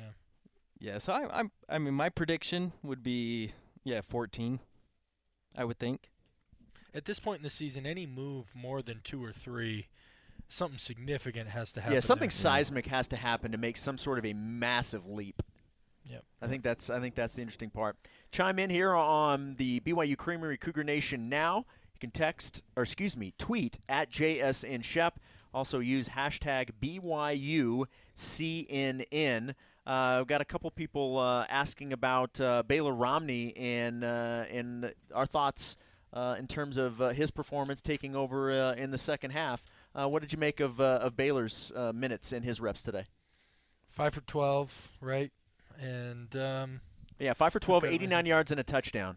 Really didn't throw it as much as I expected them to. Now, obviously, you have it goes back to whether you're not going to run up the score. So Baylor came goes in back to they, what Phenicie was saying. yeah, and they, they handed the ball off quite a bit. So Baylor really didn't get a chance to throw very much. Well, today. and here's the thing: he was five for twelve, and it's because he was taking shots. I think about the first play of the second half, uh, play action boot, and uh, Holker was not open. He tried to make a tight window back shoulder throw that was low completion anyway. He was slinging it. Um, it just didn't result in as many. It didn't result in as many um, completions as it normally does. Uh, but uh, I, thought it was fine. I don't, uh, you know, I don't know. It's not. It's not any cause for concern. I think Baylor's still the same player that uh, we know him to be, which is undefeated as a starter and really high, highly efficient. Yeah, ba- Baylor's always been a guy too where um, he hasn't. I mean, whenever he's come into a game late, he he doesn't blow up the stat sheet. He doesn't, you know, ha- have um, some head turning plays.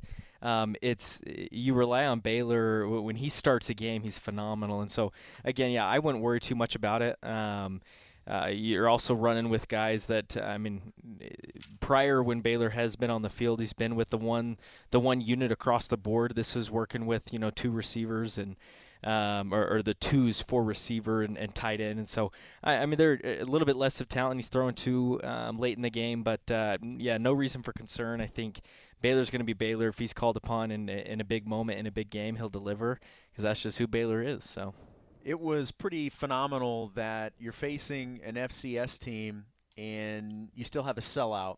And I think that speaks volumes of just how invested BYU fans are in this team, uh, not just this year, but over the last couple of years. And it's just continued to build and build and build. What was the atmosphere out there like? You were you're down on the sidelines. You were out in there. What was that like today?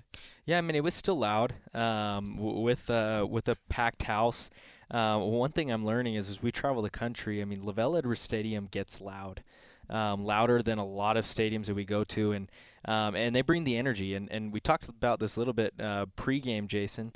Um, but this this BYU team is just fun to watch, and people want to come. It doesn't matter who they're playing. There's a lot of really unique talent on the BYU roster right now, and it's just fun to watch these guys. I mean, you look at Puka Nacua and and uh, um, Neil Pau'u, Samson Nacua, all these receivers that they, they're so good after they catch the ball and, and they're just making things happen. And uh, I mean, that's just three players to name a few. This whole roster is full of um, really talented players, and so this team's just fun to watch. And, and with that said, too, I mean, Kalani's one of the uh, he's got to be one of the most beloved, fun head coaches to watch too. And so, I mean, it's a whole experience, it's a whole atmosphere that uh, um, I know BYU Nation is super proud of of what BYU's doing, what kind of program they've put together, and uh, and so they, I mean, for a senior night against Idaho State, um, late in the season, we still had that packed house, and uh, it was just uh, fun to see everyone rally around that and uh, and bring the energy that they brought today. You can chime in on the program by using hashtag BYUCNN. You can also tweet at me directly at JSN Shep. Hey, Greg's not here, but we're still going to give away the two half gallons of the uh, famous BYU Creamery ice cream. Uh, we will give you the the trivia question coming up in our next segment. We will take a break. We will have more of BYU Creamery Cougar Nation now when we come back to LaVell Edwards Stadium on the Nu Skin BYU Sports Network.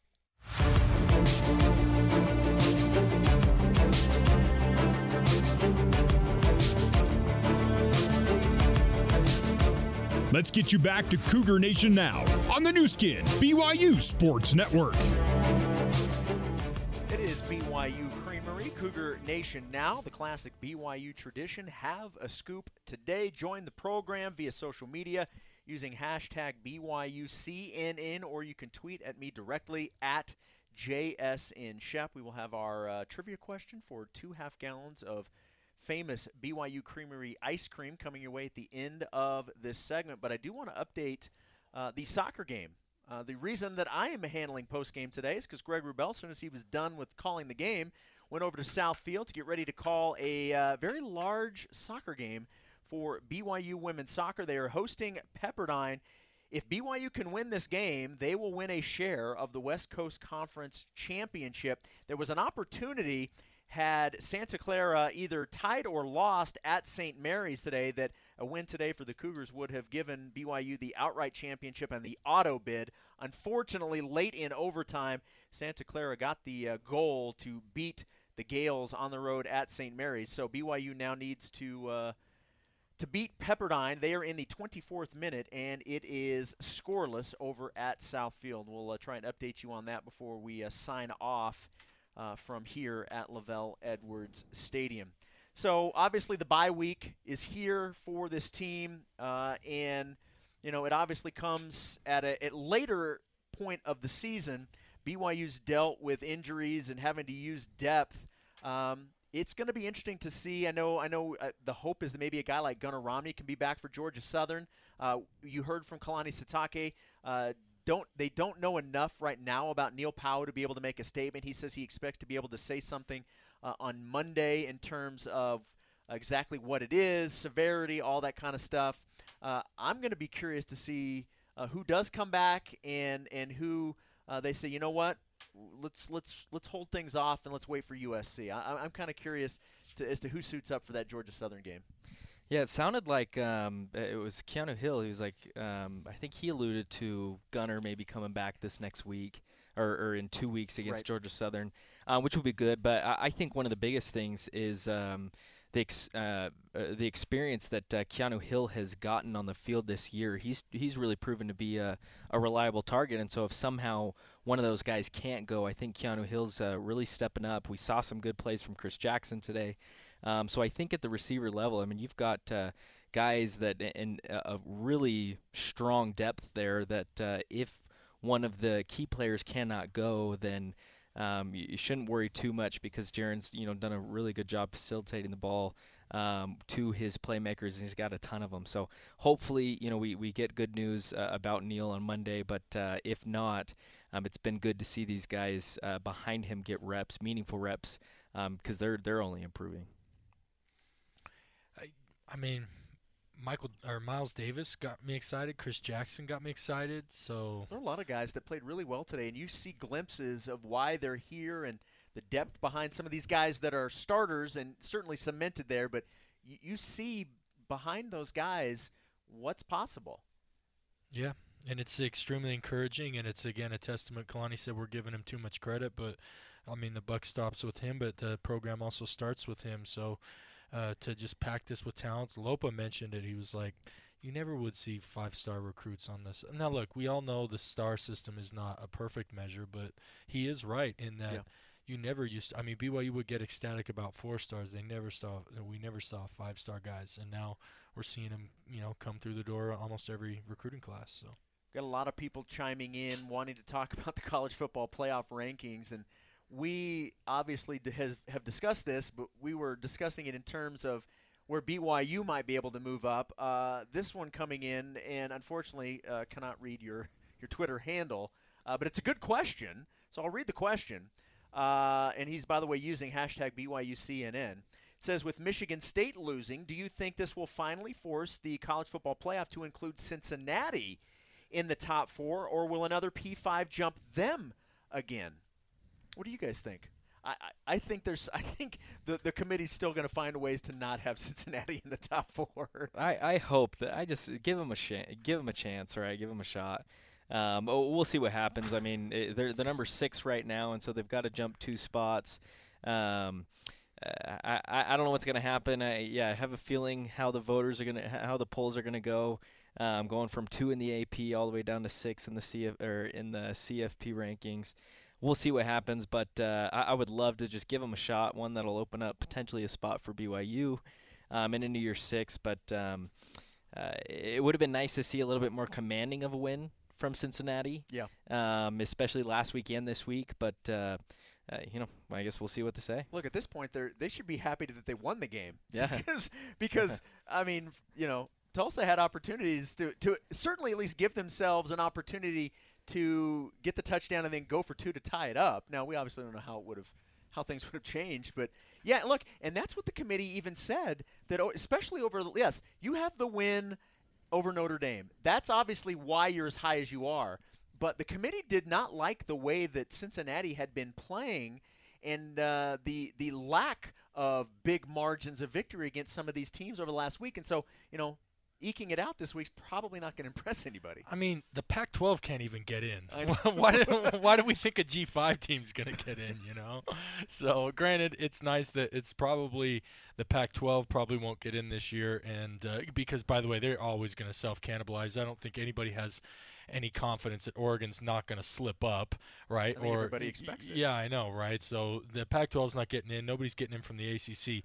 But guys, I don't mean to like throw any water on this parade because I love the speculation, but is it going to matter? here are the points that Georgia has given up over the season. Yeah, this is a six this point. week, seven last week. By the way, to a ranked Florida team, 13 the week before to 11th ranked Kentucky, 10 to number 18th ranked Auburn, shutout number 8th ranked Arkansas, shutout Vanderbilt, 10 points to South Carolina, seven to UAB, and three to at the time number three ranked Clemson. Nobody has even scored 14 points on them. Holy cow! That may be a victory in and of itself if somebody can score two touchdowns two against the touchdowns. defense. Holy cow! Yeah, right. And so let me let me just double check on this 13, this 13 point total. It was, yeah, it was two field goals. So yeah, so no, nobody scored even two touchdowns on them. I, I think the the thing that I think maybe big picture really jumps out to me. I mean, we can talk all we want about whether or not BYU can move up, will they move up, who's going to fall. You know, the four teams losing. I I think the the big picture that every BYU fan should be completely excited about is the fact that this is now two years in a row Yeah. where BYU is going to get double digit wins. They are going to be in, you know, a high college football playoff rank ranking. Um, obviously, last year got as high as 12, you know, but you you come in 15 this year. It takes now. Obviously, BYU is going to the Big 12, so some of this is, you know, that part of it goes away. But if if you're on the outside looking, it, it takes more than just a year. Well, that's what we're seeing with Cincinnati. Yes, to be able to put in a couple of years like this and be on the radar, not just one year, but two years, getting everybody's attention. It goes to the recruiting part that you talked about in terms of five star guys paying attention to what BYU's doing.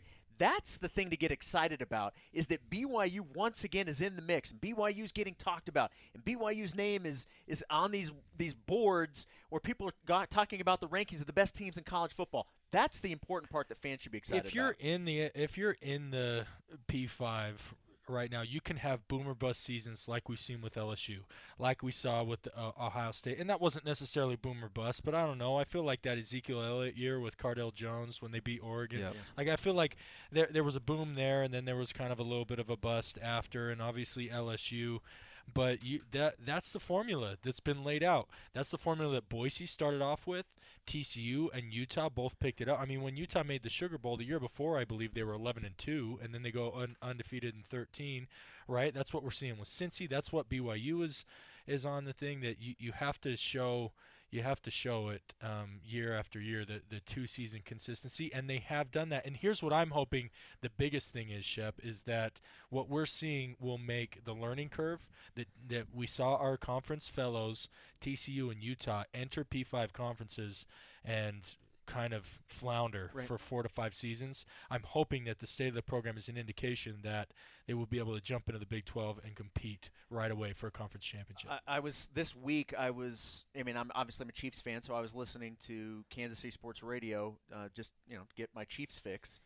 And they had Blair Kerkhoff from the Kansas City Star, who's a national college uh, football writer as well. Um, and they actually, I happened to get in my car to head home, and they were actually talking about BYU on the Kansas City radio station. I'm like, whoa, this like what station am I on? Because it, it took me a second. I'm like, oh, this is what I was expecting to listen to.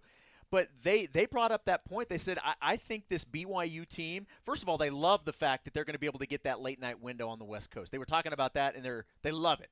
They, they said they can't wait for stuff like that. We'll see how long that goes, depending on how many times they have to play in it.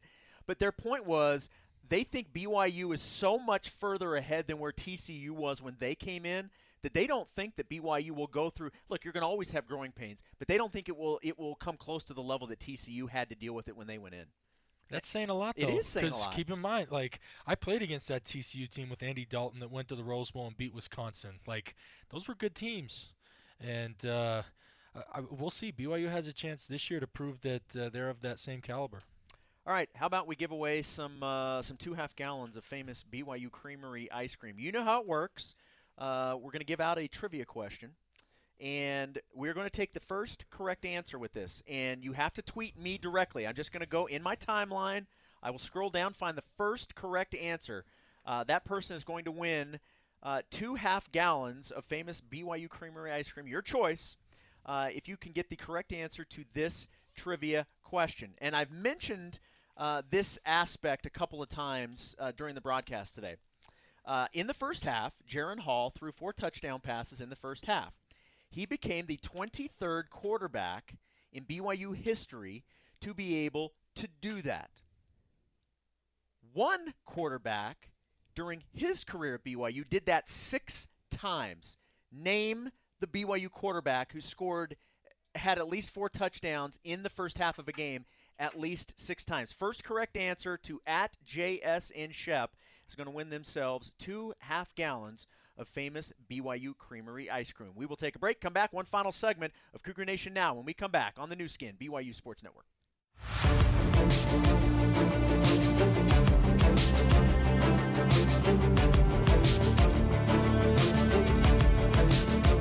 Let's get you back to Cougar Nation now on the Nu Skin, BYU Sports Network. Final segment of BYU Creamery, Cougar Nation now, the classic BYU tradition. Have a scoop today because nobody asked. Uh, my favorite uh, BYU Creamery ice cream is cookies and cream. I love it. It's also my favorite Built Bar flavor, so I have a thing with cookies and cream apparently. I just like straight Oreos, but it's good in ice cream too. See, Good for me, I can't do the straight Oreos. I have to have milk at least. The Yeah. straight Oreos, it's just too or frozen milk, which is ice cream. Or frozen milk. Great point. Great point. How about we give away two half gallons? We got this answer quite quickly. Uh, we had a ton of people respond, uh, but the, the correct answer actually came in as our second response. Here is the question Jaren Hall had four touchdown passes in the first half of today's game. That was the 23rd time in BYU history that a quarterback has had four touchdown passes in the first half. 23rd time it's happened. One quarterback did it six times. Who was the quarterback? The correct answer goes to Scott Taylor, and it was Ty Detmer. Ty Detmer did it six times. We had a lot of Jim McMahon, had a lot of Max Hall. In fact, our very first response was Max Hall. It was not Max, it was not Jim McMahon, it was Ty Detmer. Ty did it six times. And I, you and I were talking about this during the break. The reason why he was able to do it so many times was, Ty was a great player and he had some great teams, but you know, he his team like he, Ty had one as a starter. He had one uh, double digit, one ten plus win season, or did he not even have any? I don't even think he had any. No? Anyway, Yeah. regardless, is that was an era where like, yeah, he needed to throw four in the first half to keep pace, you know, to try and win the game. Most of the time, when you get four and a half, you're blowing someone out. You call off the dogs. You're starting to hand it off, spread the love around, give some to running backs. But Ty did it so many times because they were just happening run of the mill shootout games that uh, needed to. He needed to do that in order to win. Uh, congratulations to Scott Taylor. Scott, uh, I uh, I have followed you, so the DM is open. Shoot me your contact information. I will pass that along to the powers that be, and they'll let you know how you can claim your free two half gallons of famous BYU Creamery ice cream. Uh, so congratulations, Scott Taylor. Yeah, I mean, look, look, and Jaren Hall, who you know we were able to talk to afterwards.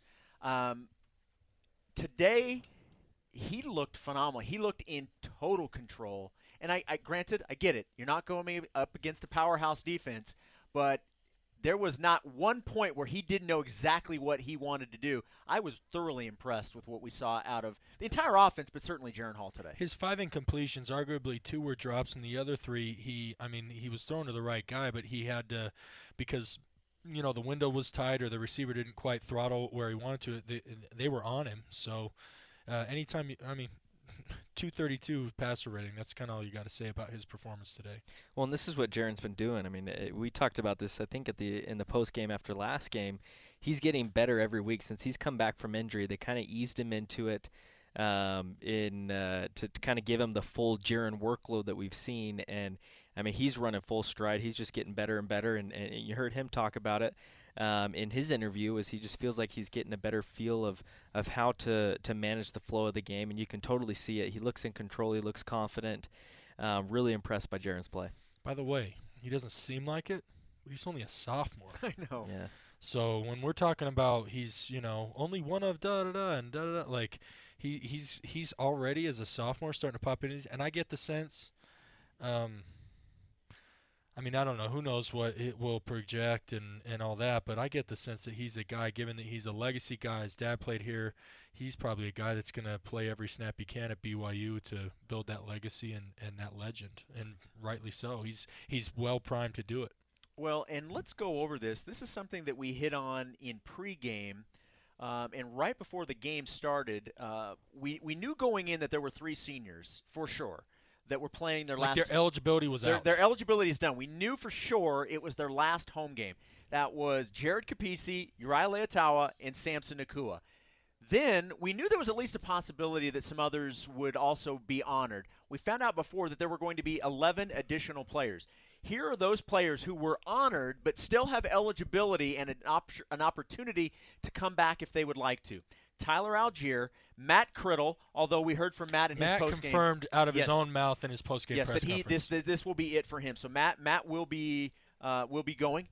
And by the way, an interception in your last game at home, so uh, congratulations to him.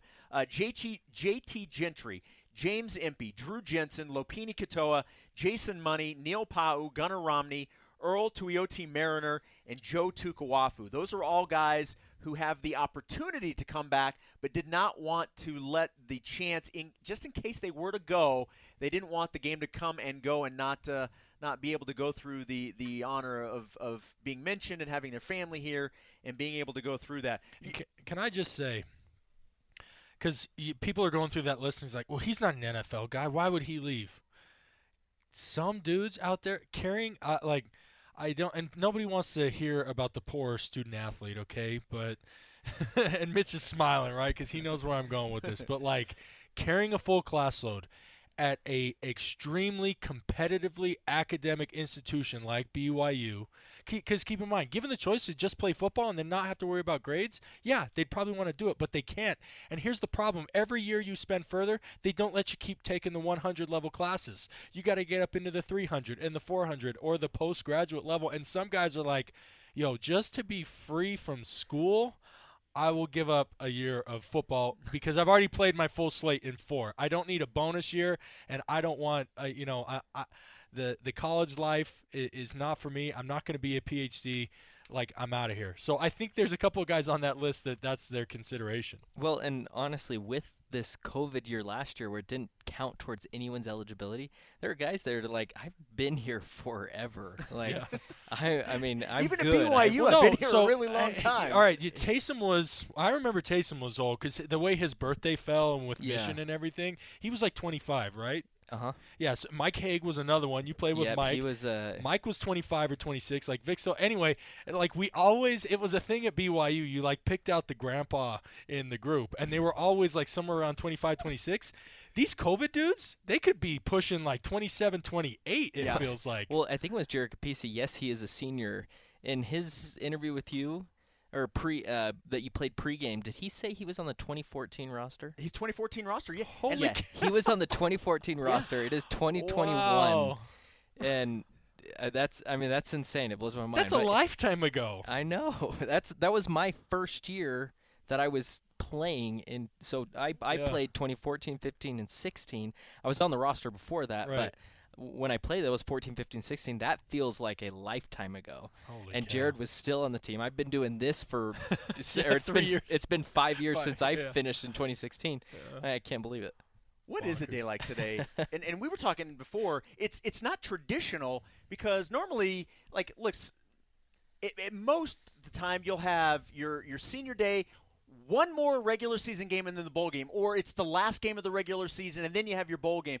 But to have your senior day Yeah. and then two more regular season games plus a bye and No. your bowl game. It's pretty nuts. The leadership has to, and that's why I asked Kalani about it. And Kalani's like, the easiest thing is get back to work. And I actually like what he's doing. Like, come back Monday, practice hard. Monday, Tuesday, Wednesday, even Thursday, maybe, or uh, maybe a light on Thursday, and then give the guys the weekend. But get right back to keep them in the thing. I that's something that is going to be big for the leadership and the coaching staff to keep these guys dialed in. And listen, I know USC's crumbling, but and this might and this might sound cliche, but we were talking about four stars and five stars. Their roster's replete for, with them, and I know their culture's not there, but those dudes, you mess around and you come in, you know, feeling yourself and and not quite prepared and a little bit like trunky to use a missionary term, you'll get beat down in the Coliseum, and then and then any hope of all this speculation of sneaking Yeah. into New Year's Six goes out the window. Yeah, this is uh, it's going to be an interesting couple of weeks to see how the team handles it. Obviously, you need the you need the rest. Um, you've gone ten weeks. You're battered and bruised. You may or may not have guys uh, back for Georgia Southern, but it really does feel like BYU should be able to go down to Georgia Southern and get that win. And it really kind of boils down the season whether or not you're going to get to ten or eleven wins. It's going to boil down to to the USC game. It really it's it's pretty crazy to think about that uh, that that game is going to look. We knew it was going to be a big game when we saw the schedule. Uh, it's going to be a big game for a few different reasons. They're not the team we thought, but there's still as much on the line for BYU in that game. Definitely. Mm-hmm. All right, guys. Uh, before we wrap things up, uh, maybe just some final thoughts uh, from you guys. Uh, not just on this game, but now that the home schedule is done, BYU five and one. That, that loss to Boise State still just kind of just irks you a little bit. Um, but uh, maybe just your your thoughts on what we've seen from this team on this field this season before we wrap things up. Um, yeah, I'll take a shot first. I, I mean, very impressed. Right, they they've gone through some ups and ups and downs.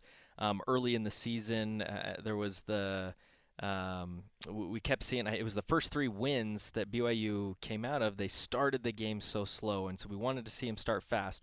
We've seen them fix those things, and and so I've um, there have been other examples of things that they struggled with, and they've improved throughout the season. Um, this this team's getting better and better. Um, going through the schedule that they did, it's it's hard. It's grueling. Not many former BYU players can actually attest to the schedule that they've had, um, going in week after week and, and playing these top, um, a lot of Power Five opponents. Uh, but I thought they've handled it really well. Uh, despite all the in- injuries that they've had, it's it's been a fun season. I'm excited for what's to come. We've still got uh, a couple road games, um, uh, and uh, yeah, we'll see how it ends up. Um, I, I'm I'm excited to see these players just give it their all, just depending on who's coming back, who's not. Um, it's fun to see this team together. It's one of the better teams, BYU teams we've seen in a long time, and so take advantage of these opportunities to see all of them play together and uh, make some magic happen late in the season. I mean, I feel for these guys uh, for uh, for a little bit. In that my senior year, we lost a game here against Oregon State, which was a game we were in. Um, we got stopped. It it was it was blow for blow. We got stopped on a fourth down. We, we were coming back to tie. We were down a touchdown third quarter, coming down to tie it. Get stopped on a fourth down. They go back and score, uh, go out to a 14 point lead, and we just could never catch up. So it was a little bit different dynamic. But they're going to have that same thing here of that that loss is going to eat at them. But the older I get, the more you gotta you gotta remember. As much as those do, you gotta put kind of let that be what it is, and and realize that in six opportunities you protected your house five times, and you did so honorably, and you gave the fans a ton of great memories. That people will remember that Virginia game for years. The the streak against Utah was broken here. The Tyler Allgeier game, uh, the the Arizona State you know, will be remembered for, for years. The dominating performance in Baylor, getting that opportunity against South Florida. Anyway, the the home slate was absolutely one to remember. But if you want people to remember it even further and to continue to come back for it, you got to win these next three, finish 11 and two, and then you go down as one of the top teams in BYU history. And you get to win the Pac-12. That's right. Pac-12 South Championship making its way to LaVell Edwards Stadium. Oh, how great would that be? If, if not only can you beat Utah in the season, but you could claim the Pac-12 championship or the Pac-12 South title. That would just be the cherry on top. Speaking of ice cream, guys, uh, thanks for letting me hang out. Normally, I, I get to listen to you guys and Greg on my drive home, and then I listen while I'm at home. Uh, thanks for letting me hang out and uh, and do the show with you guys. It's, it was fun. Yeah, it's been a ton of fun. Thanks for sticking around with us. It's always it's always fun chatting, Jason. Thanks. You and I, you and I got uh, got some extra time together driving back from the Utah State game. Yeah, we did. Despite being filled with caffeine to keep ourselves awake, right around I don't know was was it around Point of the Mountain, like uh, like Lehi area. We started to get a little sleepy. that, that stuff that stuff ran off. Uh, luckily, we were close to home, so it's always great to hang out with you guys and uh, look forward to uh, a couple more games and a couple more wins for the BYU football team. All right, that's a wrap for today's broadcast. I want to thank everybody back in our BYU radio studios for all of their hard work. For those here on site, thanks to our engineer, Mike Wimmer, as well as our intern, Jake Roper, doing some great job. By the way, Jake's the one that went and got the, uh, the post game uh, sound from Rob Phenicie, the head coach of the Idaho State Bengals. Appreciate his work for Greg Wrubell, Riley Nelson, and Mitchell Juergens. Oh, can't forget Ralph Sokolowski, our stats man as well. My name is Jason Shepard. Your final from Provo. BYU gets the win. 59 to 14 over Idaho State, and you heard it all right here on the Nu Skin, BYU Sports Network. Good night. You have been listening to live coverage of BYU football on the Nu Skin, BYU Sports Network. Coverage of today's game has been brought to you by Mountain America Credit Union. Mountain America, the official credit union of BYU Athletics. Also by Siegfried and Jensen, helping Utah families for over 30 years. BYU Football is a production of BYU Athletics in association with BYU Broadcasting. Special thanks to BYU President Kevin Worthen, Vice President Keith Vorkink, Athletic Director Tom Holmoe, and Associate Athletic Director of Corporate Sponsorships, Casey Stoffer. BYU Football is an exclusive presentation of the Nu Skin, BYU Sports Network.